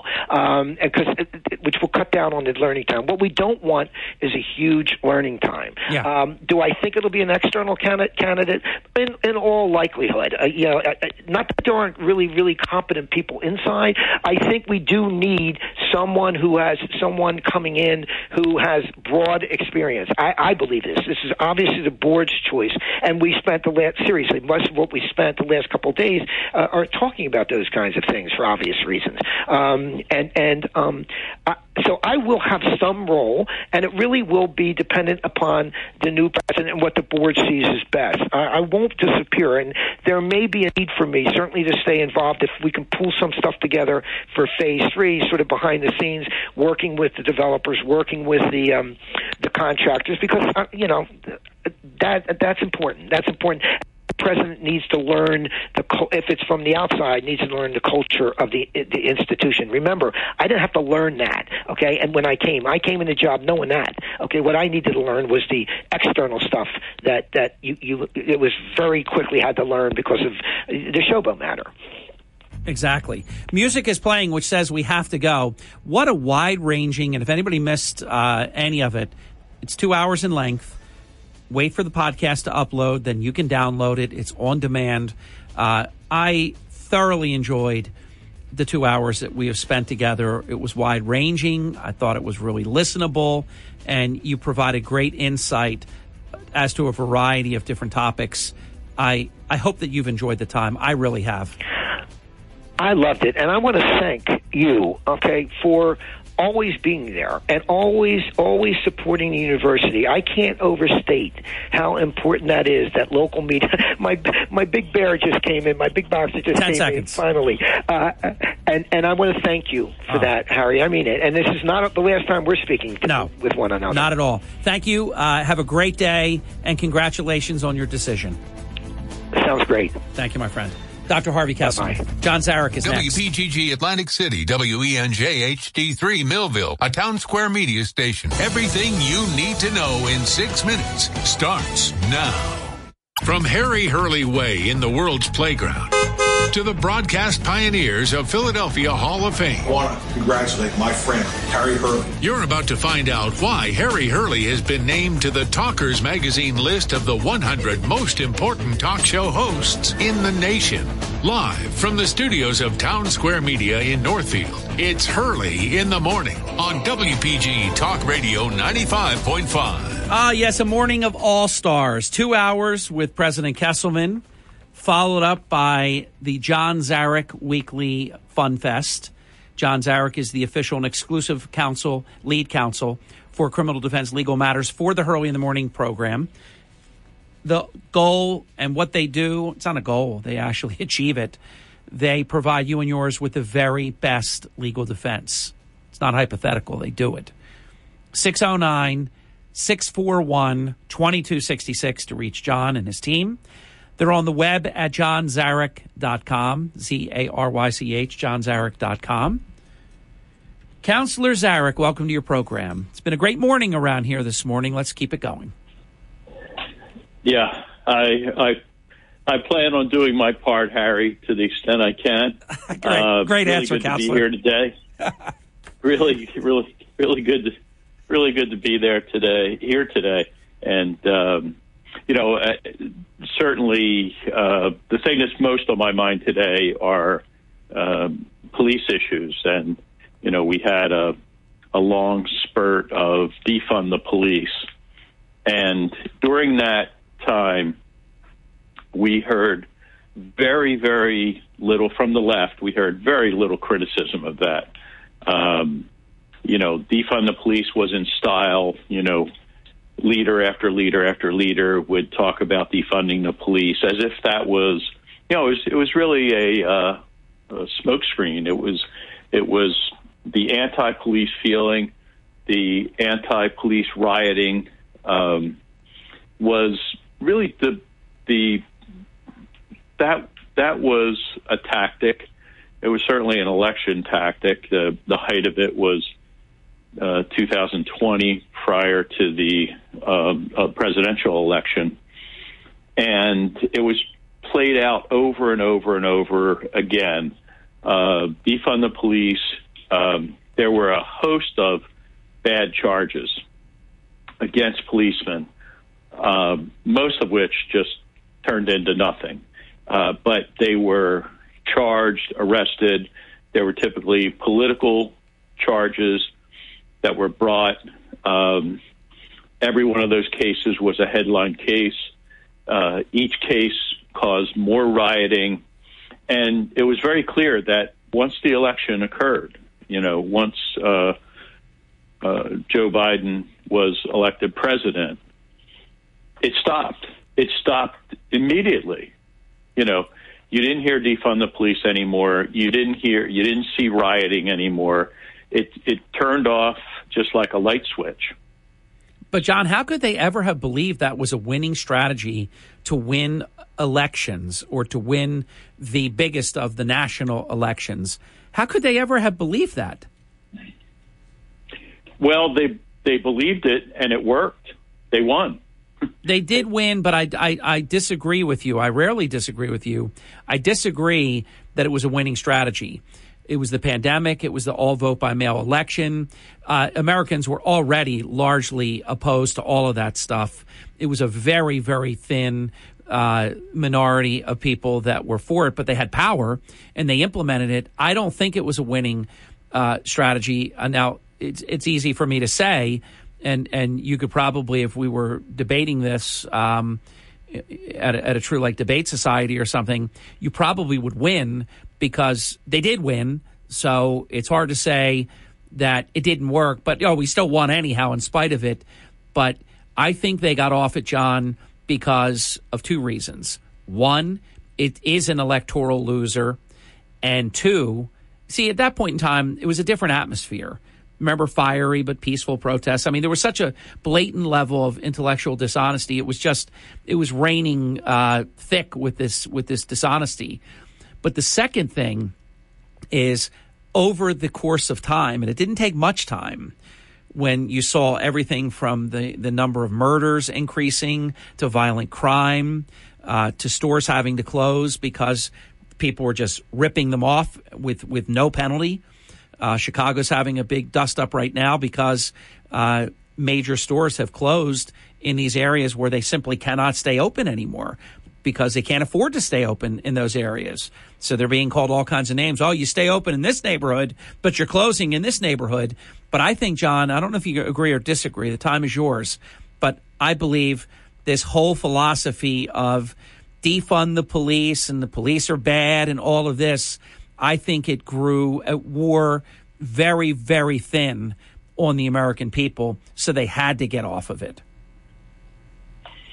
Yeah, it grew thin after the election. So yes. it was, this was, look, they created a riot situation, yes. an ongoing, uh, uh, ongoing rampant racism allegation. Totally agree. Rioting, uh, rioting. Um, the cops are out to kill black people. Uh, multiple cops arrested who were who were not guilty at all. You know, for example, the Atlanta shooting. I mean, obviously that was plain. The the young man there was shooting at a police officer with a weapon, uh, and the police officer shot back, and he was killed. That case hasn't been that that case hasn't gone anyplace, uh, and uh, the Baltimore. You know, this is a, a while back, but yeah. the Baltimore. I think it, I think it started with the Baltimore Six, yep. the police officers who chased down Freddie Gray, and he ended up.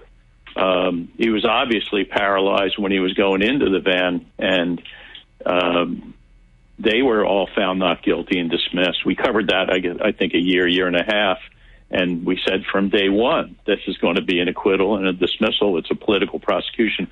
By the way, that prosecutor, as justice would have it, is under federal indictment now. Ta-da! Uh, hey, John, let's bring one, rip it right off the pages of today. Look what it took for that Manhattan DA, Bragg. Bad name for him. He's nothing to brag about. But look what he did. He didn't charge the woman who stabbed the bodega uh, employee. She she stabbed him three times. Nothing to her. Uh, but the guy defending himself uh, for fear of his own life, uh, he gets he gets thrown in, in, in the jail, Rikers prison, as you know, John. Uh, you know all about that. Uh, that's not a fun place to be. We've interviewed Bernie Kerik. He said on this show, he said, that is a place you never want to be. They put that guy in there with an impossible bail. Thank God a judge lowered it, and then the family was able to get him out. Look what it took. And finally, Bragg did drop all the charges. But that that's still in some of these areas, John, and it seems to be all the major Democrat cities. That's still where we are right now. They're, the criminals are the good guys, and the guy that was defending himself was the one that was going to get charged. Yeah, uh, yeah. A last word, a last word, Harry, on the uh, yeah. on the lead up, the rioting, yeah. the um, accusing police, uh, the whole atmosphere that was created. I, I ask yourself this, and everyone should think of this situation. Don't you think? Now, all elections, you know, they're, they're, roughly we're 50 50 in the country. Mm-hmm. So, what we call swing voters, um, they're the le- people that make their decision at the last minute. There's a battle always for swing voters, you know, uh, that to get that five or ten percent to go one way or the, another. So ask yourself this: Don't you think, or do you think, that if you if leading up to the election, that there were a substantial number of people, Democrats, Republicans, Independents, who had who maybe weren't deep enough to analyze everything going on as a political tactic, but just said to themselves, oh, there's this rioting and there's this uh, burning and there's these cops out of control and these prosecutions. I can't take it any longer. I, I need a change. I need a change, you know, and voted for Biden instead of Trump. Yeah. John, I'm going to do something that I rarely do because I think before I speak. I'm taking back my disagreement. I I concur with you on this. And I've just been this whole conversation, my mind has been like, hey, wait a minute, you said something that you're going to have to take back. I take it back. Um, you're right. You're right about that. They created this please make it stop atmosphere that would necessitate that you have to change to the other side in order to make it stop. In other words, it's going to continue if you don't make this change. You are absolutely correct. How do you like that? A man just mans up and says, I was wrong. I take back my earlier objection. And I agree with you, John, completely. We'll continue after the break. Is that okay? Well, with, is that okay with you that I took it back? That very, very good. Thank Very- you, sir. Thank you. That's the way you do it. You get it wrong, you say you got it wrong. Uh, Don Hurley has a very good point too, but it's it's really the Zarych point uh, just said in different words. He wrote the defund the police operation helped create chaos and destruction to enable the deviation in voting procedures and tactics. That's one area, but I also believe in what John said as well. S- Don, you're right. I do believe you're right about that. That's harder to prove, but I, I do believe that John is correct. If you get people in a mindset where they don't feel safe coming to their own home, they're wondering if they can even get into their own home. Is there going to be some uh, barricade in front of it and someone's going to be asking you to pay to get into your own street? Uh, this all went on, kids.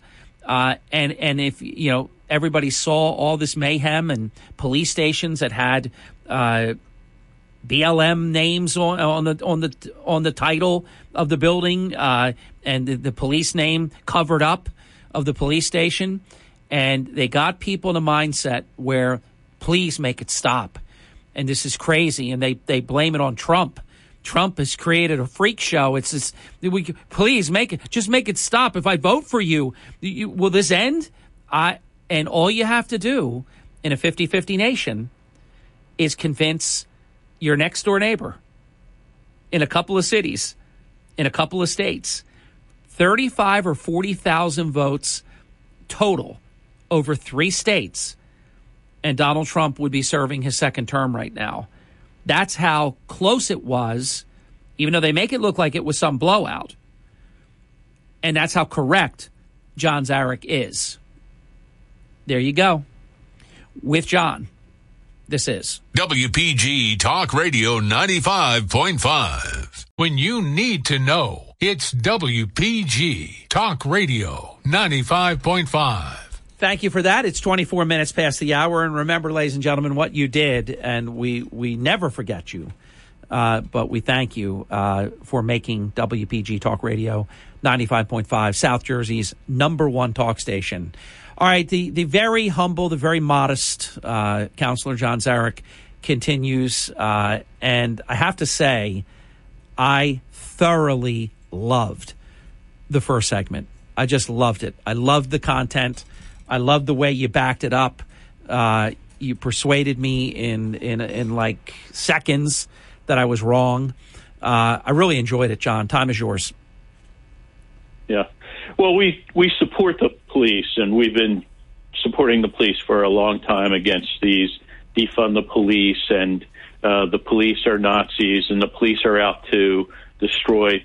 Uh, there, look, in any any group, in any group, there are going to be people who make mistakes. There, are, uh, every group has, uh, you know, start with lawyers, uh, doctors, uh, radio personalities, any group. There are groups that have um, alcohol addictions, um, drug addictions, uh, food addictions, gambling addictions, sex addictions, you name it. Uh, there are groups that there's a segment of every group in society that has problems. Um, in the distant past, I don't know about right now.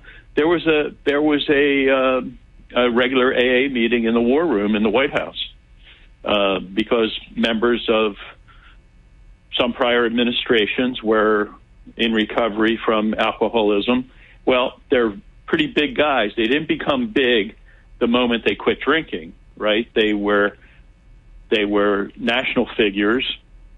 Uh, there's a an AA meeting in Congress every day.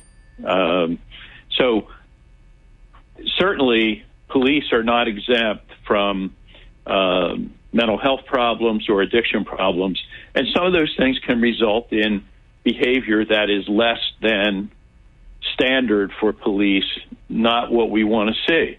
Uh, that that can happen and does happen, and and also there's the possibility of poor judgment. You know, like there are lawyers with poor judgment, there are doctors with poor judgment, there are nurses with poor judgment, and there are police with poor judgment. Um, that's, in my opinion, that's kept to a minimum, but we have a system that's designed to challenge um, police decisions, prosecutorial decisions, judicial decisions. Sometimes there are judges with poor judgment, Mm-hmm. uh, although that's their job. they, they they they make mistakes and they get corrected by the appellate division, hopefully, uh, or the Supreme Court uh, of our state or the United States Supreme Court.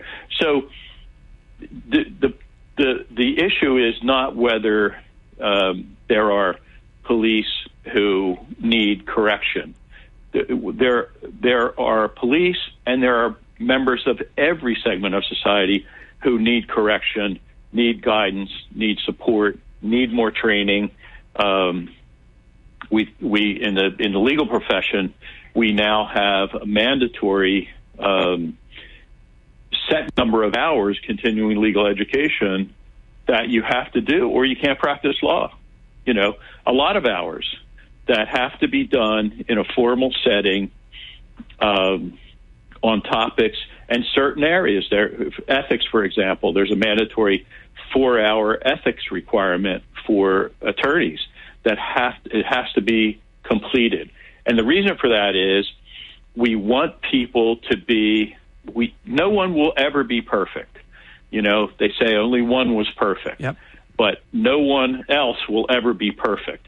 And so but we want to do the very best we can to keep the legal profession, the the police, nurses, doctors, uh, anyone, any group needs more training, more help to be better, and that's what we want. Uh, that's what we want for the police. So to say that is not criticizing the police; it's just stating the bounds of human nature and human behavior. So, but to have an out, all-out assault on the police for a political purpose, it was not for any purpose other than a political purpose, and that purpose to defeat Donald Trump. There was no question about it. And uh, we saw the people that did that should be held accountable, should very much so be held accountable, and I believe are being held accountable. And I think after uh, the first of the year, will in fact finally be held accountable. John, we'll take the halftime break. We'll be right back. So I'm a big believer. The president, former President Trump, said it uh, about 48 hours ago. All those Pulitzer prizes should have to go back. They should be rescinded. It was all predicated upon a lie that was disproven, uh, and the news entities that covered it with such zeal, fervor, uh, and inaccuracy had an obligation to correct it, and they didn't. These are standards that th- th- this is their industry would be like an attorney. John, correct me if I'm wrong, and then we have to go to the break. If an attorney makes a mistake, like in open court or something, I've always been told. I've never asked you this, so I'm asking it to you like on the spot on the air. Doesn't the attorney have an they, they have an obligation, not just a duty, but they're required to correct the record? Isn't that is that is that a fair statement? Yeah, there's a difference between a mistake and an uh, ethical lapse. I mean, if you do something ethical, ethically bad, uh, violation of the rules, you you have to self-report, and in fact, others have an obligation to report you. Now, is that done perfectly? Is it done in every single case? Um, there is some judgment that has to be exercised in those situations, or I can tell you, uh, just judging from what I see on a regular basis, we'd all be making complaints every other day. Right. I mean, no one, again, no one's perfect, but we're talking about substantial, not just a, a, a technical violation, but a substantial violation. That typically, that's either self-reported or it's reported by um, sometimes the judge, sometimes other people involved in the case. See, this is a great answer. And in the media, and I that's your space and you're the best. And in this space, I can tell you that if it's a newspaper, whatever the, the media, you know, an opinion journalist, you can write a column and give your opinion. But news reporting, if you get a material fact wrong, you're supposed to do and you're required to do. It's in their tenants, you're required to do a correction. They've never done a correction. All this stuff that's been disproven, they've never done a correction, and they gave each they gave themselves awards for the phony work. It's really it's scary, and it's uh, it's very dangerous for the republic. We'll be back with John Zarych. I am Hurley in the morning. This is WPG Talk Radio, ninety five point five, South Jersey's number one talk station. This is the Town Square, New Jersey Info and Weather Network. And it's still me, Harry Hurley, at 32 minutes past the hour with three stories that you can follow on the app uh, or on the website, WPGTalkRadio.com. Dr. Harvey Kesselman announced his retirement. We broke the story yesterday on the digital platform. You can check that out. New Jersey fared very well. I was surprised. I'm happily surprised. Fared very well in a national survey regarding few job res- resignations compared to other states, and a whole bunch more on the app.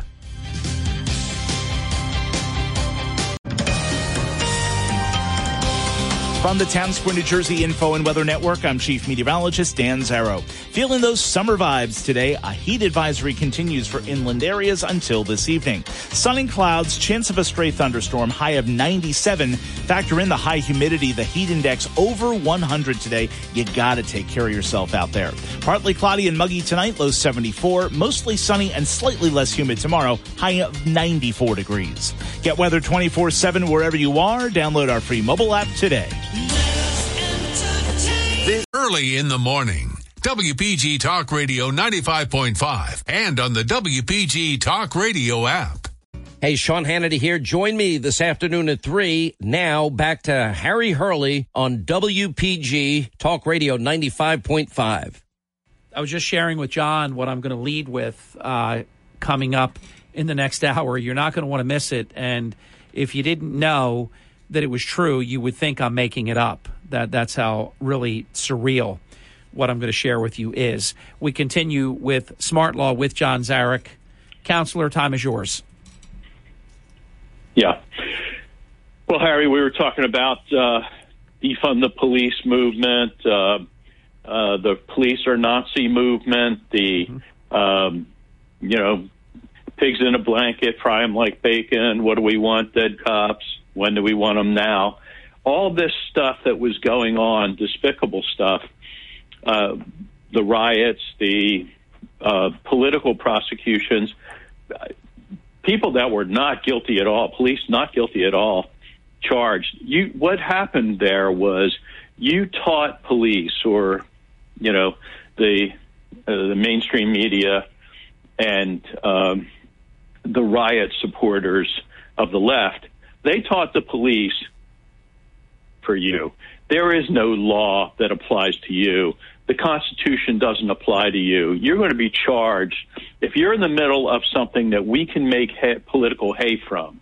If we can rouse up the troops and cause people to riot by charging you wrongfully, we're going to do it.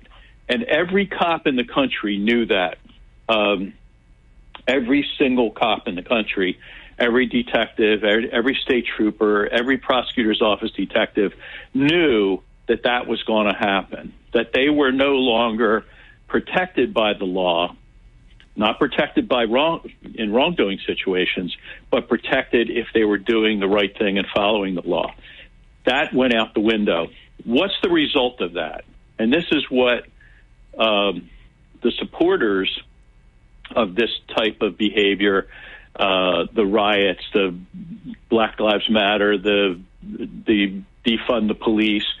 This is what the supporters created. Right now, the national uh, crime situation is out of control, and why?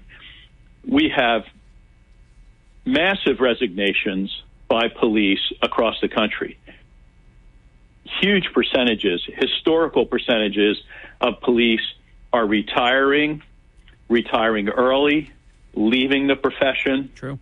Uh, recruiting is down, I think, 80%. There just nobody wants to be a police officer these days. Practically nobody, comparatively speaking, with old older times. Uh, or just five years ago, for example. Hey, John, I've asked people like my twin brother Don, because I really didn't know what his answer would be because I know how much he loved being a police officer. Michael Heath, who you know. Uh, I, mean, my list is long. I don't know anyone that is retired right now that if they had to start all over again in this present climate, that would ever sign up again and do the job. That's dangerous for the country. No, that's yeah, that's what that's what the people who sought to have Joe Biden elected. Um, that's what they that's what they created. Hmm. They created a situation where they harmed the country horribly, not just a little bit, not just a trend, gutted the police departments of this country, uh, and especially the major city police departments. They can't find people to do the job, and they're losing the veteran people who, many of whom maybe retired at 20, but often would have stayed on till 25 or even 30. And they're people that we need. They're people we need desperately who know what's going on.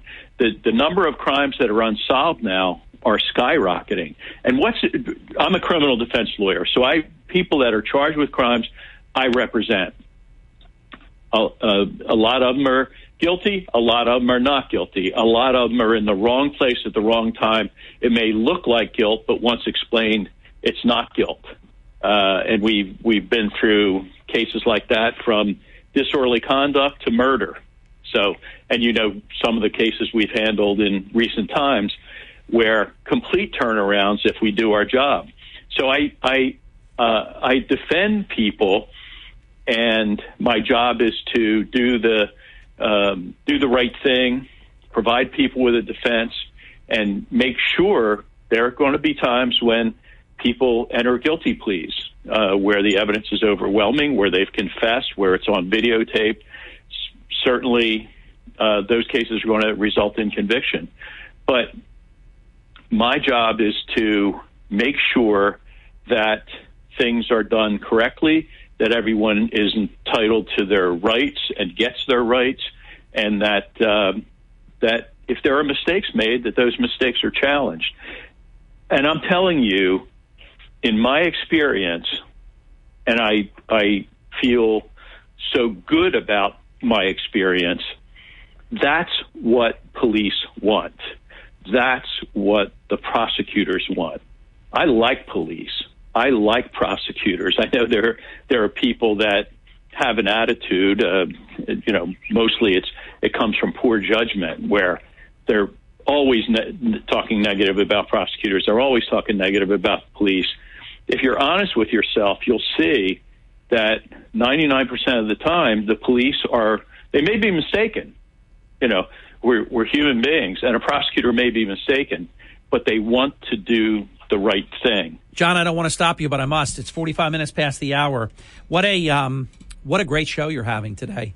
Uh, it's like Gerrit Cole, you know, every five days for the New York Yankees. They put him on the mound, and he delivers. We'll be back. Yankees are playing twice today, by the way. I'm very excited about that.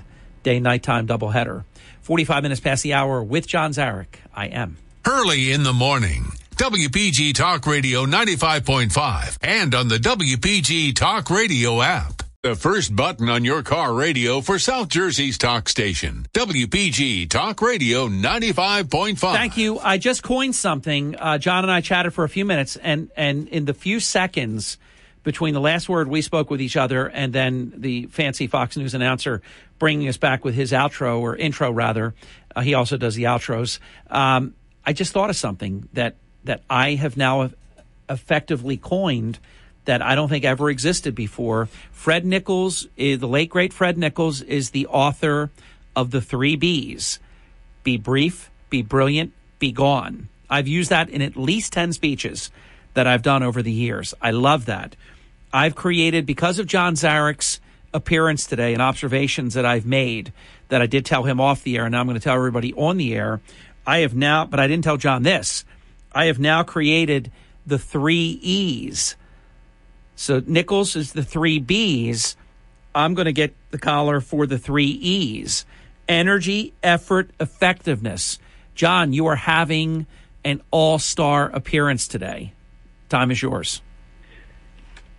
You're very kind, Harry. Um, you know, the, the important thing get the job done, that we get the you know, that people think the right way, that they take the right action, uh, and especially that they turn around this war on police Yeah. in time to save the country. Because really, right now, we're in very grave jeopardy. I agree. Very grave jeopardy. Uh, you know, when you can't find police, we're we're at the point where New York used to be a playground for anyone who visited 24 hours a day. You know, you could you could get a bus to New York if you felt like it. Uh, go up the Toms River, hour and a half. You're in New York City. You could go any place, anytime in total safety. Right now, in the best neighborhoods, it, it happened on the Upper East Side the other day. Women walking down the street, maybe a, maybe a baby carriage. Um, in my mind's eye, it may have been, but just walking down the street, someone came up behind her and shot her dead. You know, no rhyme or reason. Uh, it's it's you know the people that are out I- of- John, is this a total degradation of society? Is it that the the the whole thing about how people don't even feel like they're in any danger committing crimes because they're just going to be let go? We've seen people assault police officers and they don't even get charged. Do we know the cause and effect of this? I mean, I guess you're talking about it here today, this hour, but this is just that, that, that just people will just walk up and blow you away for no reason. You might remember, John, and I'm sure of this. So this is not like possibly I know it to be true. I know this is true. There was a woman, and and I want to say elderly woman, but she wasn't that old. Uh, she's on the escalator, and this guy pushes her down the escalator. She kind of like caught herself halfway down, and he went and pushed her all the way down. You know, after she caught herself, broken collarbone, broken this, broken that. I mean, this is we've we've got to change this, or we, in fact, and you know, I talk about this every day. We are going to lose our country if we don't fix this. Yeah, yeah. You you you. It's it's a crisis right now, and it's a crisis because uh, we didn't sufficiently support the police. We did. You and I did. Yeah. And we've been on this theme for a long time.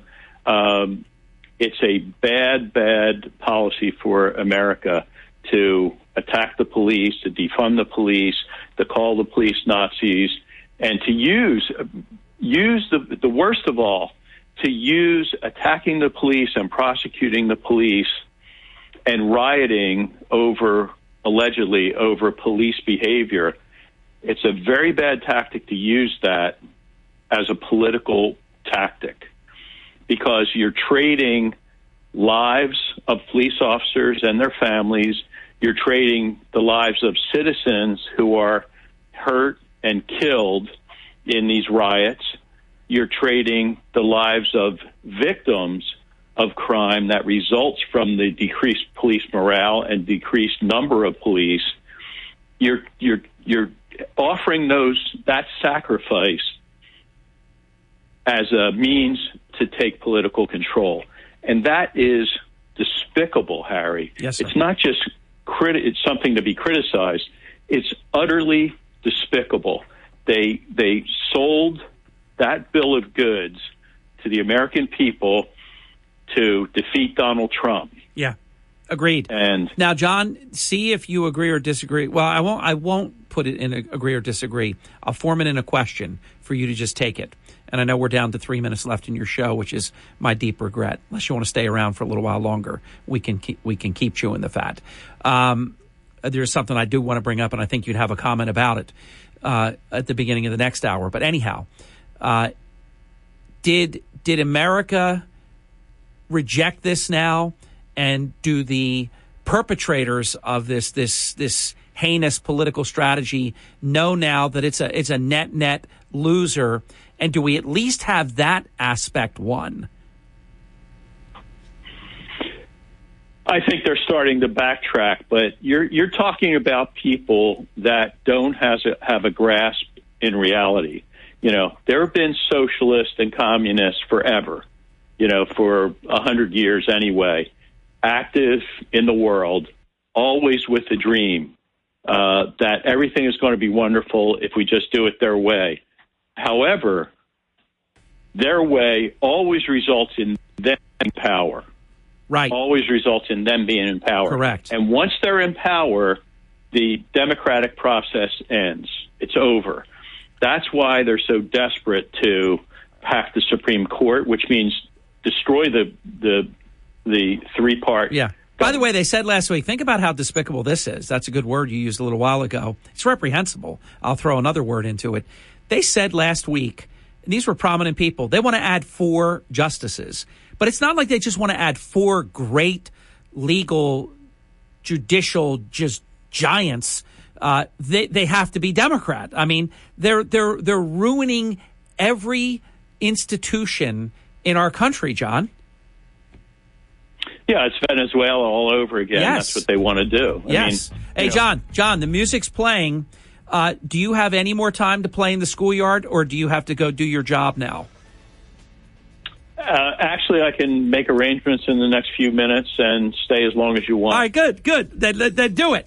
Uh, and what we're going to open up with is something that I think should disturb every single American listening to your core. It happened yesterday. Other than my friend Griff Jenkins of Fox News and a handful of other people, no one is even talking about it. I, however, will, and I'll get John's take on it, and we'll take your calls as well. I know Craig wants to get in, a whole bunch of people want to get in.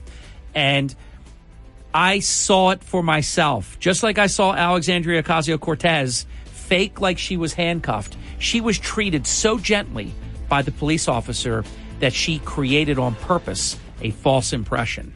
WPGG Atlantic City, WENJ HD3 Millville, a town square media station. Everything you need to know in six minutes starts now. But reminder from Harry Hurley Way in the world's playground to the broadcast pioneers of Philadelphia Hall of Fame. I want to congratulate my friend, Harry Hurley. You're about to find out why Harry Hurley has been named to the Talkers Magazine list of the 100 most important talk show hosts in the nation. Live from the studios of Town Square Media in Northfield, it's Hurley in the Morning on WPG Talk Radio 95.5. All right, I promise we're going to get to your calls in just a little bit, but there is an item that I want to open with, and then I want to give John an opportunity to comment about it.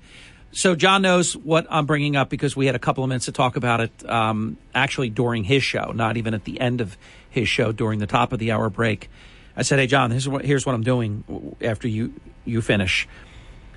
Because I was minding my own business, I was getting ready to break a major story about Dr. Harvey Kesselman announcing that he would be leaving as president of Stockton at the you know in one year's time, and I have the TV on in the background. I don't watch a lot of TV, and especially not a lot of the the, the political type stuff because I just don't have time, and and I do my own homework, so it's not like I show prep off them. So all of a sudden, I'm writing. And I hear Joe Biden say the wrong name of the governor. And I thought, wait a minute now this guy's been the governor of Massachusetts since the president was the vice president. Charlie Baker's been the, the governor of Massachusetts for seven plus years. So I'm, I'm thinking, oh my God, here we go. How far is this going to go? So he says the wrong name of the governor. Then, and, and the media is not even covering this other than my friend Griff Jenkins on Fox News and a few other people. He said the wrong name of the governor, the wrong sex of the governor. Now, there hasn't been a female governor in Massachusetts in 20 years, and she's also a Republican, Jane Swift. So you have Charlie Baker in, in sort of backwards order. Charlie Baker now, it was Deval Patrick before Charlie Baker, Mitt Romney before Deval Patrick. Mitt Romney served one term, and then Jane Swift before that. So I'm thinking Biden went back 20 years or something because you can't say it's a woman when it's a guy. And I'm not being a wise guy. I'm not talking about any, you know, I identify today as this or that kind of stuff. So I'm thinking, this is unbelievable. Then he says he has cancer. So I said, all right, come on. Then I said there's going to be a, an announcement by the White House in five minutes that the president doesn't have cancer because he doesn't have cancer, thankfully. So, John, what are we to do? This is no joke. This is obviously regressing. It's an everyday occurrence now. Anytime he's not reading either the White House printed cue card, which says sit down, then you stand up, then you leave, and you say Kamala Harris is smart. I mean, I can't believe what's going on. The other day, he read the teleprompter and it said repeat the line, which he should repeat, you know, what he was saying. Instead, he said repeat the line. John, this is very, very serious at this point. It is, and uh, I think uh, I think all the all the networks are starting to in, indicate that this is a problem, and uh, they're asking questions about it. Uh, you know, in, in press conferences and so forth. It used to be just Fox consistently did that, and um, by the way, I think it was a very bad strategy in the first election. Um, in the two, in the uh, 2020 election, it was a very bad strategy because um, there was so much talk about him being old and incompetent and and um, missing his lines and so forth that the bar was lowered so much that when in the first debate when he actually communicated fairly effectively um, everyone just sighed and said, "Well, all that other stuff was nonsense." So, yeah, you're right about that. He got away with it all because if your expectation is anything short of pooping your pants on the stage and you got an A, he he I I concur completely with that. There there will be some things that will come out about what they do, how he goes away for 3 and 4 days and what goes on and somebody finally did release some of the things that they do. It's going to be there I guess for the for those who wear blinders that pretend that that this is just like tinfoil hat wearing talk. Uh, I guess they're going to be in you know in, in quite shock when it all eventually comes out. But this is a big problem, and my concern is it's one thing like you know when you're they're doing now comparisons side by side him like Ron Burgundy you know, who read whatever was in the teleprompter, or Weekend at Bernie's, you know, with the rope moving arms up and down and wearing the aviator sunglasses uh, and all that. Ha ha ha, very funny. But this is the leader of the free world. This is our guy. And at some point, something catastrophically bad is going to happen, John. Yeah, I think I think the best strategy for Republicans is just keep your mouth shut um, in general, uh, certainly on national media, because because the the Democrats are raising this on television. Uh, the, the mainstream media is raising it, not not the conservative media. The liberal media is raising the issue, and um, you know the sharks are going to start circling, uh, and they are already. And uh, there's there's he, he's not going to survive. And then, John, bring bring about the midterm elections, and the Republicans will have subpoena power, and then then it's you know Katie bar the door because you're going to have all kinds of people under oath, and it's going to be the reversal of what you see happening right now.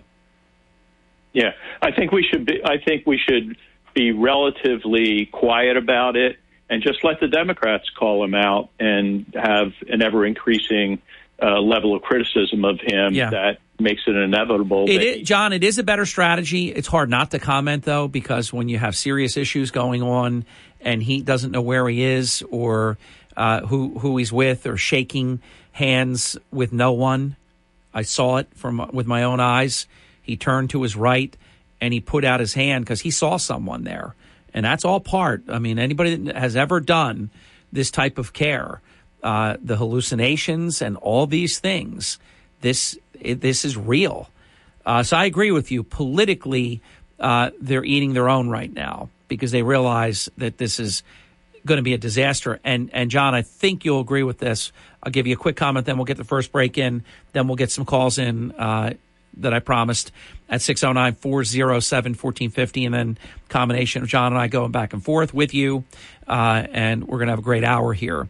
But I, I really do believe that after the midterm elections, when the Democrats get absolutely just swamped, they're even going to be more sharp in their criticism. Yeah, I think uh, you know.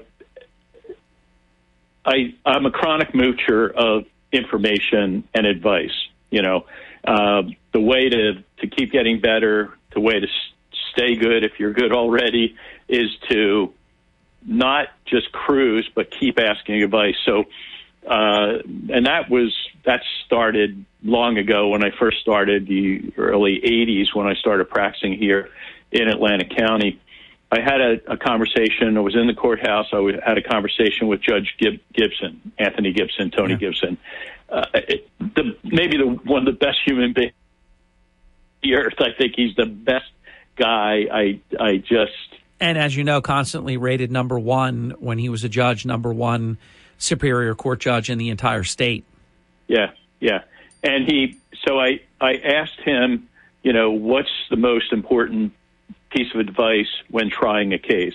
And he said to me, never call a witness or anyone else in the courtroom a liar. That's the judge, the jury's determination to make. Never call anyone a liar. Uh, the jury resents that being taken away, and no one likes to hear that language. Um, if you're winning the case, just simply say, uh, or you think you have an opportunity to win the case, just simply say, ladies and gentlemen, these are the facts. He said this, this, this, this, and this. He did this, this, this, this, and this. And the other witnesses said something op- opposite. It's your job, ladies and gentlemen, to determine. I'm not going to, uh, you know, assume that it's my job to tell you what to do. I think you know what happened here, and I think you know what the right answer is, and uh, leave it to the jury. I think we're in that kind of situation nationally when it comes to Joe Biden. It's very clear to everyone that he's got a problem, Democrat and Republican, and there there's an increasing the the Democrats are increasingly pointing that out. So just like in the courtroom, we should keep our mouth shut and let the American people draw their own conclusion. And they're they're overwhelmingly going to conclude that he's certainly has to go, and that the people that prop him up, if they do, are going to be held accountable. So, I think. Uh, that's the best strategy. I, I, John, we'll go to the break. I think that is good advice, especially with the uh, the trend that we see, and you see what Gavin Newsom did, which I thought was really disrespectful him going to the White House while the president was not even in the country, was in the Middle East, and then taking his coat off and putting himself in that um, spot where really you see the president and there's nobody around him. He's got his jacket off. He's holding his jacket like he's already got the job. So they're they're eating their own right now. What do they say about that? When your opponent is destroying himself, you you get out of the way. That's something that, and, and uh, you know, I love him. That's something that my former boss, uh, and you know him very well as well, President Trump, sometimes something's going really well and he steps on it. And then that stops what would have happened. And then they get to cover him saying whatever acerbic thing. And that's their, that's been their path of getting out of tight spots by deflection with John Zarych. We're going to go to your calls at 609 407 1450 next. It's 18 minutes past the hour. We'll be um, with you here until six minutes past the hour. And then, of course, check out the digital platform side of the, uh, the business here at WPG Talk Radio 95.5 on the app or the website, WPGTalkRadio.com. Sean Hannity. I'll use Hillary's words. At this point, what difference does it make if you get the oil out of those countries or we do it domestically? Because if we do it domestically, it's great for our national security. We're not relying on hostile regimes and enemy countries for the lifeblood of our economy. How is it okay to do it there but not here? Because none of it makes sense. Sean Hannity, weekday afternoons at 3 on WPG Talk Radio 95.5. Hi, it's Mark Levin. Join me this evening at 6. Now back to Harry Hurley on WPG Talk Radio 95.5. With John Zarych. So we have pilot and co pilot this hour with you. We're going to take some of your calls at 609 407 1450. Craig, welcome to the program. Hi there. Well, good morning, and good morning, John. And uh, can I play something for you? Okay. Real quick? Yeah, All I'm right, trusting here you. go. You trusting me? I'm trusting you.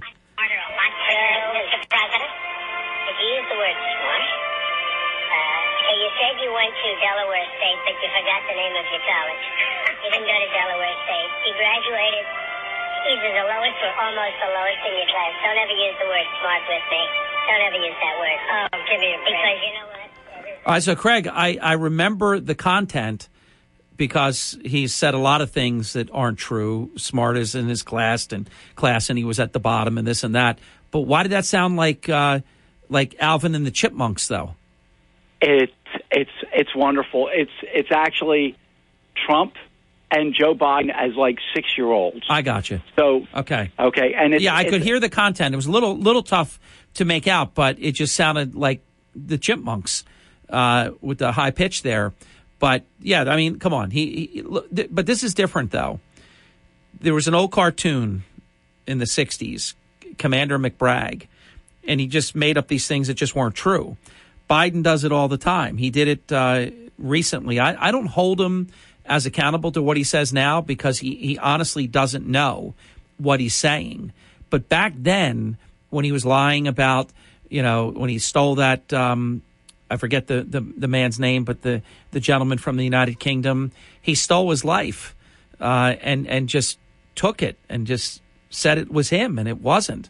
And then, of course, he has all the things with the plagiarism and the thing that you just played with um, him maintaining that he had a high uh, finish in terms of uh, his graduating class, and it turns out that he was at or near the bottom. He did that stuff when he had full control of his faculties. What we're talking about now, though, this that that that, that was terrible, and it usually disqualified him from serious consideration, and he never got more than like one percent of the vote anytime he ever ran for the Democratic nomination until Obama picked him to be the VP running mate. That changed his fortunes, of course but we're we're in a different um, in a different world now. This is incoherent. Joe Biden, who doesn't know where he is, who didn't know who the governor was, didn't know if it was a man or a woman, uh, said he had cancer. This is a whole this is a whole different situation, and it's really dangerous. Well, it is dangerous, Harry, but uh, I have to tell you that. Uh, you know, usually when you hear candidates talking, and you know, like even when Donald Trump was talking, I, and he said recession. He said seven dollar gas. I was like, yeah, right, okay, you know. But and then he when he talked to, to Germany, and he said about the pipeline, and, and all these things have come true. Oh, yeah. So you know, Joe Biden wasn't so smart, and Donald Trump was way ahead of his curve. And so right now, okay, even with looking at uh, Joe Biden with, with, with Germany and that Russian, uh, uh, what they did when they put all the, those uh, restrictions on Russia not to get parts and this and that, that actually is backfiring right now on the whole world for that pipeline because Russia can't get parts to keep the pipeline going. And right now, uh, Germany's going to have to decrease their electrical output by 15 percent. So people over there are looking for firewood right now. And and going back to Joe Biden, Harry, and, and John, and, and, and we, we all talk about like not, not, not saying how smart he is, but what that was about was electric cars. So when you look at forcing our country right now into electric cars at such a rapid pace, um, this came out at the Congress hearing, which kind of surprised me, that 17% of our electric during the summer is, is electricity, is going to air conditioning. But we need four times more than that to charge an electrical car. Harry, what do you think about that? Oh, come on. You know what I think of it. I've spoken about this often. I love. I'm, I'm a solar, you know, uh, customer myself. I am for exploring all of the alternative energy. I just know we're not ready as a country to um, to, to forego fossil fuels and the, even coal and the other ways. Look what Germany's doing. Putin has shut off uh, natural gas to Germany and to Europe. Germany is firing up coal plants that they shut down for woke reasons, just like what this gang wants to do now. This this we know how this ends. That's why the American people are going to have to make a course correction because we're going to have to stop this. We 18 months ago we were energy independent, net oil exporter, and we were good to go. Uh, so we know how this ends, Craig. Well, I have to say the the pipeline isn't because Russia doesn't want to sell more oil. The pipeline is because they can't get the parts to maintain the. I got you. Right I got you. I know. I know what you're having saying. problems with that. So you know the stupidity of it all is you know look at look at our army right now, and and it goes back to what John said earlier about our police we're losing our our best of the best of our military also and if that's not frightening to the world i mean to our country to the, those people that think that we have safe harbor we're losing so much harry and john i, I got to tell you it was a great show and it was a great hour and i enjoyed about the police Yeah, And I we did do too. need our police. I did too, Craig. And thanks for the call. 609 407 1415 open phone line. John, any comment? And then we'll get some more calls in after the break. Yeah, uh, we don't want Russia pumping more oil. We want them shut down. Oil means money to Russia. Uh, when President Trump left office, he had his foot on uh, Putin's throat. Uh, they were they couldn't produce oil at a price where they could make a profit on oil. They were strapped for cash. They were unable to sustain any offensive any place. And then we shut down our oil. Once President Biden got in, we shut down our oil production. We told the industry not only are we shutting down now, we're going to keep shut down, and we're going to anything you're dreaming of doing, we're going to stop you from doing. Uh, that oil is over, and that allowed Putin. Um, what happened was the the supply dropped off. Uh, Putin started selling oil for twice the amount he had before, and uh, just had tremendous amounts of money to fight to uh, have this invasion. But for but for those actions by the Biden administration to kill fossil fuels in this country, to kill oil in this country, um, that war wouldn't have started. Agreed. Putin would not have had the means to do it, and uh, it was a very bad move. And we have to, you know, we have to keep the heat on.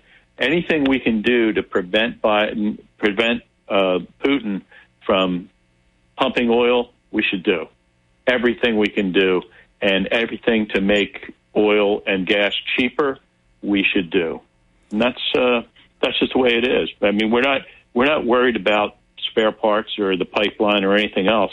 We should be shutting down all those things and starving him. We're in a war right now. That is true. that is true. John, we're going to be right back. We're going to get more calls in, more content. Just one open phone line. That's it 609 407 1450. With John Zarych, I am.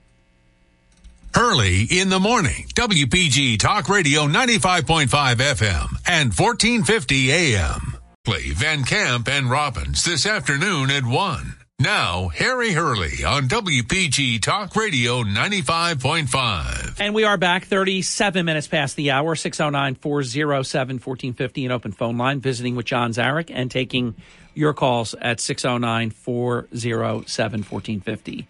Welcome, you're on the air. Hey Harry, how you doing? Very well. Thank you for asking. You know, I see. I see the left. They're starting to fumble now. You know, if you want to run for president, should you campaign or should you hide? Well, that's the whole thing. In the pandemic, uh, it created a one only opportunity to pull it off the way that they did with the basement campaign. I don't believe the American people would tolerate that in any other environment. So they got away with it. It was really, um, what's the word, fortuitous? I mean, they were really very fortunate. Uh, it all just lined up. You had a pandemic, dour mood, uh, freak show atmosphere, hate the cops, all the stuff that John talked about last hour, and it was just a a big soupy mess of you know garbage, and and they pulled it off narrowly, but they pulled it off. Okay, and second suggestion now, or second example I'm going to make. Yeah. The debates. They knew Joe Biden was not all there. Okay, they pushed him through it. So now, okay, got open borders. Okay, um, we got a disgrace economy. Think about everything that's happening. Now we got Buttigieg telling out there, oh, high gas prices are good for us because they'll make people buy SUV. Well, I can't afford an SUV electric. But then again, the way the entire left is falling apart. So now, if you think that the election was fixed, then you're a conspiracy theory and then you're a racist. But now I'm looking at everything.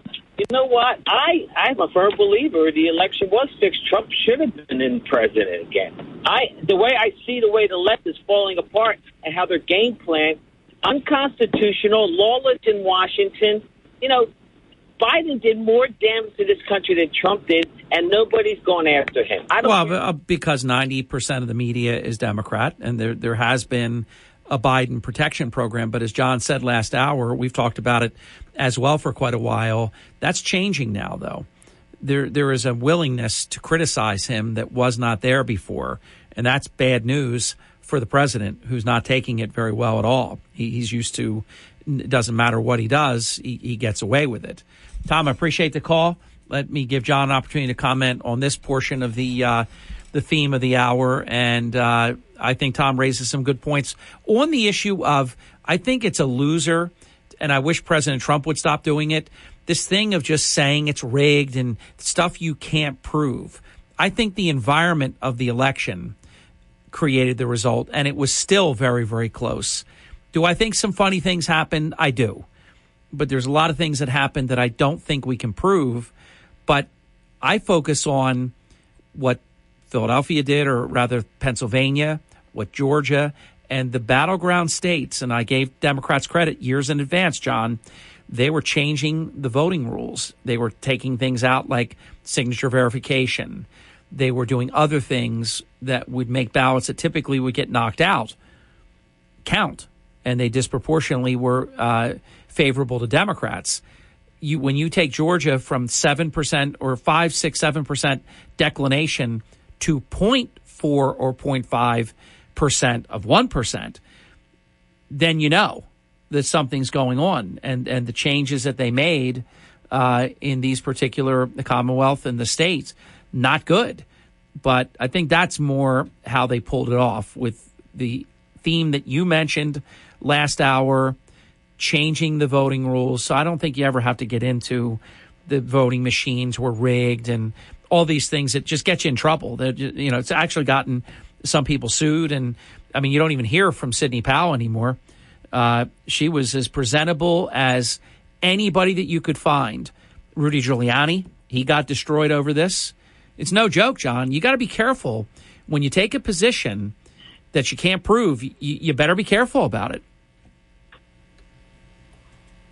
Yeah, when you're in a contest, Harry, uh, we do it in trials. You know, you can you can be right, but being right doesn't necessarily mean you win the day. You you have to be effective. You have to be right and effective. And um, you know the the, the campaign wasn't as effective as it could have been. Uh, one thing, one thing, one detail that wasn't taken care of was the legal team. Ah, uh, so true. That's what I'm talking about. Rudy, Rudy, and, and Sidney Powell. They they they were terrible. They yeah. kept saying we're going to release the Kraken, and John, when you say you're going to release the Kraken, that's like Chuck Schumer with the, you know, Gorsuch and Kavanaugh. You've unleashed the whirlwinds, you know, uh, of of Zanzibar. I mean, you, if you're going to release the Kraken, people are smart out there. They're waiting for a can of whoop ass to open up. It never did. Yeah, never never happened. Uh, but there was what what happened was there was in the initial stages of the campaign, there was a strategy, a full court press legal strategy, multi state, uh, certainly in all the key states, to deal with uh, the onslaught that the Democrats were bringing to bear Yeah. to, to deal with the potential changes of the law, the, Yeah. the multiple hundreds and hundreds of lawsuits. But um, when campaign managers got switched, that legal strategy was was put on the back burner, and when it was needed, it wasn't there. Right. Instead, so instead of having the um, the the skill sets on hand to go after things that you could actually have a chance of prevailing, like you could challenge signature verification, you could challenge some of these things. But when you just say the machines are rigged and we're going to prove it, holy smokes, that was a loser. I every day I came in and said, "Stop it." stop it. And then, of course, Rudy Giuliani had the, the black shoe polish look like Grandpa Munster falling down his face and his neck and on the on the shirt collar. Uh, it was a nightmare. I mean, it just he was melting in front of our eyes. It was it was terrible. And I'm a huge Rudy fan, but they it, that destroyed him. His whole uh, he went from America's mayor and and really a, an enormous figure historically to they turned him into a joke or he turned himself into a joke. More of your calls and John Zarych. This is Hurley in the morning. WPG Talk Radio 95.5 and on the WPG Talk Radio app. WPGG Atlantic City, WENJ HD3 Millville, a town square media station. The economy is headed directly for a disaster. The Fed can either raise rates to lower inflation and trigger a stock and housing market crash, or it can keep rates low and potentially cause hyperinflation. That is why you must take action to protect your savings right now. Hi, this is Stephen K. Bannon, and I urge you to diversify your retirement account out of paper assets and into physical gold. The Birch Gold Group IRA is what I recommend to all my family and friends. And today, Birch Gold is giving away a free information kit about how gold IRAs work. To get your free copy, just text the word protect to 989898. It's crucial for you to get this information before an economic disaster is in full swing. Again, text protect to the number 989898 to get your free information kit on gold. There's no obligation or purchase required, so do it now. Text protect to 989898. Action, action, action. Use your agency. Take action today. Download every Hurley in the Morning program as a podcast on the WPG Talk Radio app. Harry Hurley on WPG Talk Radio 95.5. 49 minutes past the hour, and we are here now uninterrupted until Brian Kilmeade, and he begins in about 16, 17 minutes. So more of your calls, more content from John. 609 407 1450 phone lines are open. Welcome, you're on the air. I'm Harry, and he is John. Yeah, and good morning, and this is Andrea. Hey. Um, hey, uh, good morning. Um, you know, it's not really, it's not a joke at all. My mom is in the last stages of Alzheimer's, and everything has to be.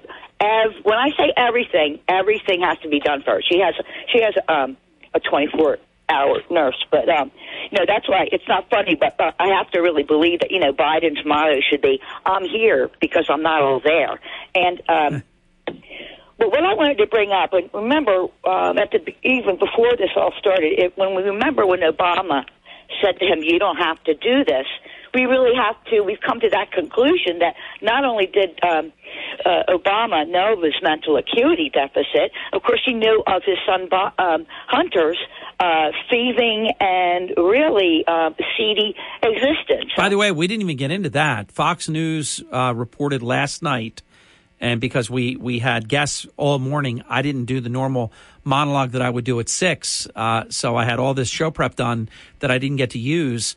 Evidently, it's very very close to. Um, I don't know what this is going to look like. Uh, they've been doing this for over two years. I don't know if that's a long time or not. John would know. I guess sometimes some of these things go on for many years, uh, but it's two, three years that he's been under investigation for all kinds of things. It's it appears to be quote unquote hitting a critical stage, and that he is likely to be criminally charged. John, as our, our uh, preeminent lead counsel for criminal defense legal matters, that would be a horrible environment with the president of the United States and having a son potentially criminally charged. That would be that would be tough stuff, wouldn't it? It, it would, and uh, you know, the federal government, uh, and I'm talking about good prosecutors, and, and and honestly, I only deal with what, in my opinion, are good prosecutors. I uh, I know that once uh, people get to D.C. and get to the higher levels, then politics can be very uh, important to them. But the people that I deal with are good, solid people. Um, they have vast resources. They have lots of FBI agents. They have also special agents from each individual uh, agency. So if you have if you have a tax fraud investigation, you typically have an FBI agent on the case, and you also have a criminal investigator, an agent from uh, the IRS on the case. Uh, Department of Defense, you have a defense uh, attorney uh, on the case, investigator, and you also have uh, FBI involved. So a lot of resources, and if they need an extra one or two, uh, they'll have that too. I mean, whatever it takes, they're going to do, and they take their time. So uh, while some people might be anxious for a Hunter Biden indictment or prosecution, if um, if it's in the hands of good people, and I trust that um, it is, uh, then this is going to be. They take their time, and when they when they pull the trigger, uh, they pull the trigger on 15 guns in a circle, all pointed at the defendant.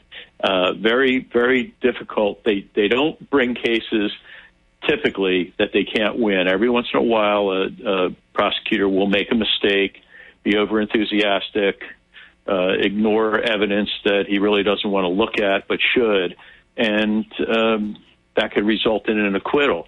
But by and large, the federal government takes a lot of time, has everything lined up, and uh, is ready to spring the trap, and that trap usually doesn't come undone because they do their work and and all the things you said. My understanding is that their success rate, and they get a lot of you know guilty pleas too, but that all counts as a win.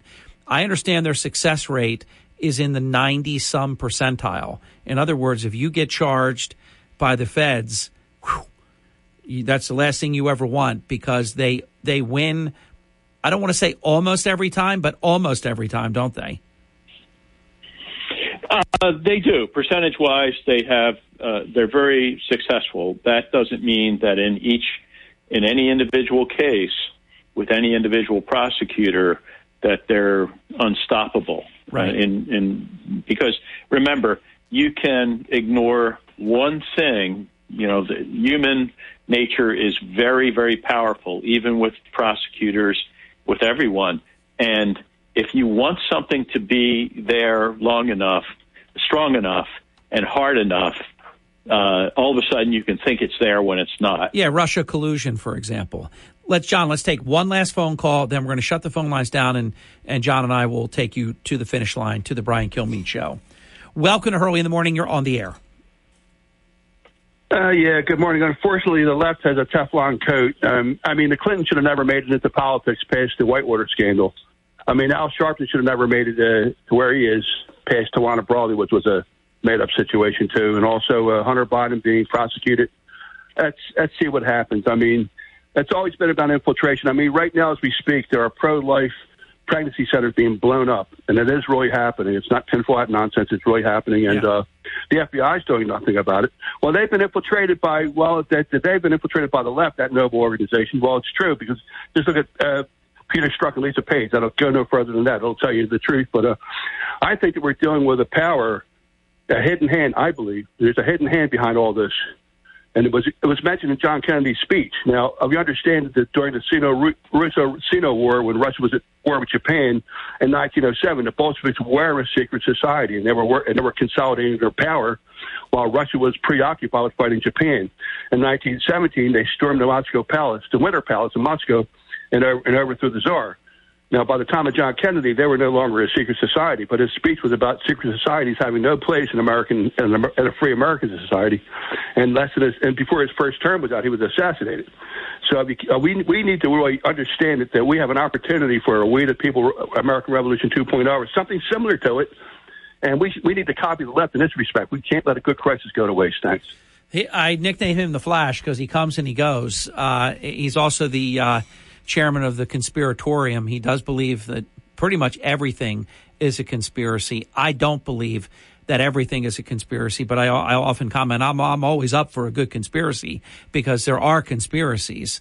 Uh, but anyhow, uh, here's what I know the American people never let it get too crazy for too long. They will always course correct. Things got out of hand 40 years of one party in control. And in 1994, uh, the American people said enough is enough and we know what's been going on. We're going to make a change here. And now, in the subsequent years since then, almost 30 years uh, since then, 28, I guess to be exact, the American people are more willing to course correct quicker than they used to. These incumbents, as you know, John, you could have been one of them. Uh, they had like a 90 some percent guarantee every two years or every six years, guaranteed. They would just get elected, reelected and there was just no stopping them. That's not the way it is anymore. So uh, I think to the caller's one point, the American people are poised right now to make big change in November 8th. Everybody knows it, uh, even those you know that are lying about it. To quote Tony Montana, I always tell the truth even when I'm lying. Uh, they know. They know it's coming. Uh, because the the reasons, John, that you brought up in the eight o'clock hour and spilled into the to the nine o'clock hour with callers bringing up some of your good content, in insofar as uh, this is not what the American people signed up for. And I also remind people. Joe Biden said, I'm not a crazy Democrat like these crazy socialists. I'm a moderate. I've always been a moderate. But John, he hasn't governed like that. We not only did we get the wrong guy, we got the wrong guy under false pretenses who completely misled us. He said he was going to be the moderate that, you know, was going to settle the country down. He was screaming yesterday like a madman, seeing things that aren't there, saying crazy stuff, not knowing who the governor is or even what gender. Uh, I could go on and on, including saying he has cancer and he doesn't. I mean, this is this is crazy. So there, there's no chance. I mean, the American people will flip the House, and I, I've been honest about this from the beginning. I'm not going to change. I don't lie to make you feel good for five minutes. And then people say, What happened? You said it was going to be okay. The Senate is in doubt. I think, John, there's some weak candidates. I think this Oz in Pennsylvania is, is a clown. And uh, he turned on the president. Very stupid thing to do because uh, the Democrats aren't going to love him and the Republicans are not going to like him. So that was bad. He, he didn't take good advice there.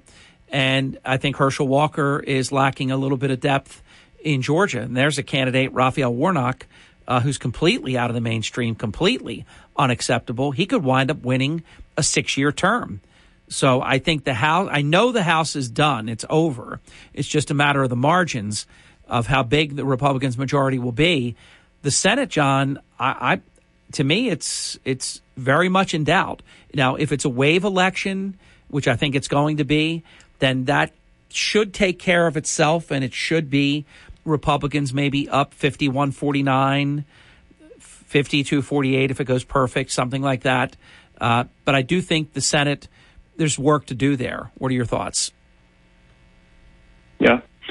Well, I think the I think the key here to the election is the uh, Hispanic Hispanic vote has really just almost abandoned the Democratic Party. It's the biggest turnaround, the biggest swing. I'm talking about maybe 40, 50 percentage points. Oh, no, John, you were absolutely right. For our listeners who don't know, it goes from what had been a very comfortable Democrat majority, like in the 60 percentile range and beyond, to right now, 18%. John, you, you're a young man, but you, you, you follow this for a long time. Uh, that's very unusual to have that type of precipitous drop like that.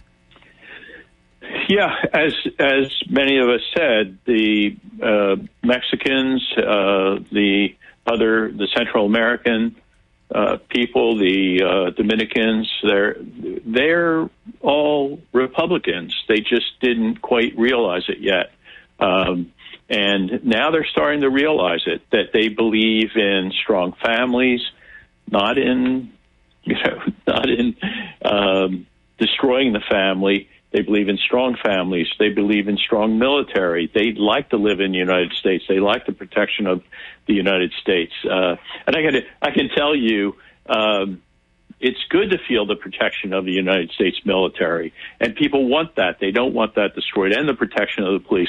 I can tell you, when I was over on the Ukraine-Polish border, everyone who goes there, and I had conversation with hundreds of people uh, to work with refugees and help out everyone that goes there is a little bit nervous at first because you know the Russians are there uh, across the line. Putin is crazy. Hmm. And you say he shouldn't attack. I mean, he shouldn't do an incursion or shelling or anything. But you're right on the border. If he does, you'd be in immediate trouble. Uh, but then you say to yourself, well, Putin is crazy. He he does crazy things. So that's a possibility. Then you meet uh, very quickly. You'll see 82nd Airborne troops. I, I, you know, met two lieutenants and a sergeant that I was able to talk to uh, on the border, and you realize they would vaporize any Russian that came close to the to Poland, that section of Poland. They're there to protect you, and wherever they are, the Russians won't be. So and what happens is that nervousness, that little um, hesitance about being there disappears, Harry, and it disappears a thousand percent, where they'll never, ever challenge uh, the 82nd Airborne or any other crack uh, U.S. operation. So the protection of that, that's in the core of our being. Yeah. The enjoyment, although we don't always realize it, the enjoyment of the protection we get from the military yep. and the police. And John, didn't Russia really get exposed? I mean, the world believed, I believe that we believed. It's much like people thought Saddam Hussein was a tough guy and, and, and had something behind him. And this guy was hiding in a spider hole when, when we found him, uh, subterranean. Russia, I believe, has been emasculated in front of the world as not having a vaunted military. And I, I will add to that. If we would have gotten Ukraine what they needed, it's a shame Trump wasn't in. Well, if Trump was in there, it wouldn't have happened. Putin would have never done it. But you know, uh, uh, uh and I, I, realize you know ands ifs or buts and all these crazy things. But if we would have gotten Ukraine what they needed, Ukrainians can defeat Russia. Russia, I think, comes out of this no matter what happens. And, you know, they have these maps of how much territory they've picked up, you know, to date. Uh, listeners can see that pretty much like a clock. It's on a, on a minute to minute basis. But I believe they have been really injured. Their reputation has really been hurt. Do you agree? Final minute. Very badly, and and their troops are not enthusiastic at no, all. No, in fact, they're laying back. Uh, I talked to a friend who was just in the past week in uh, Kharkiv area.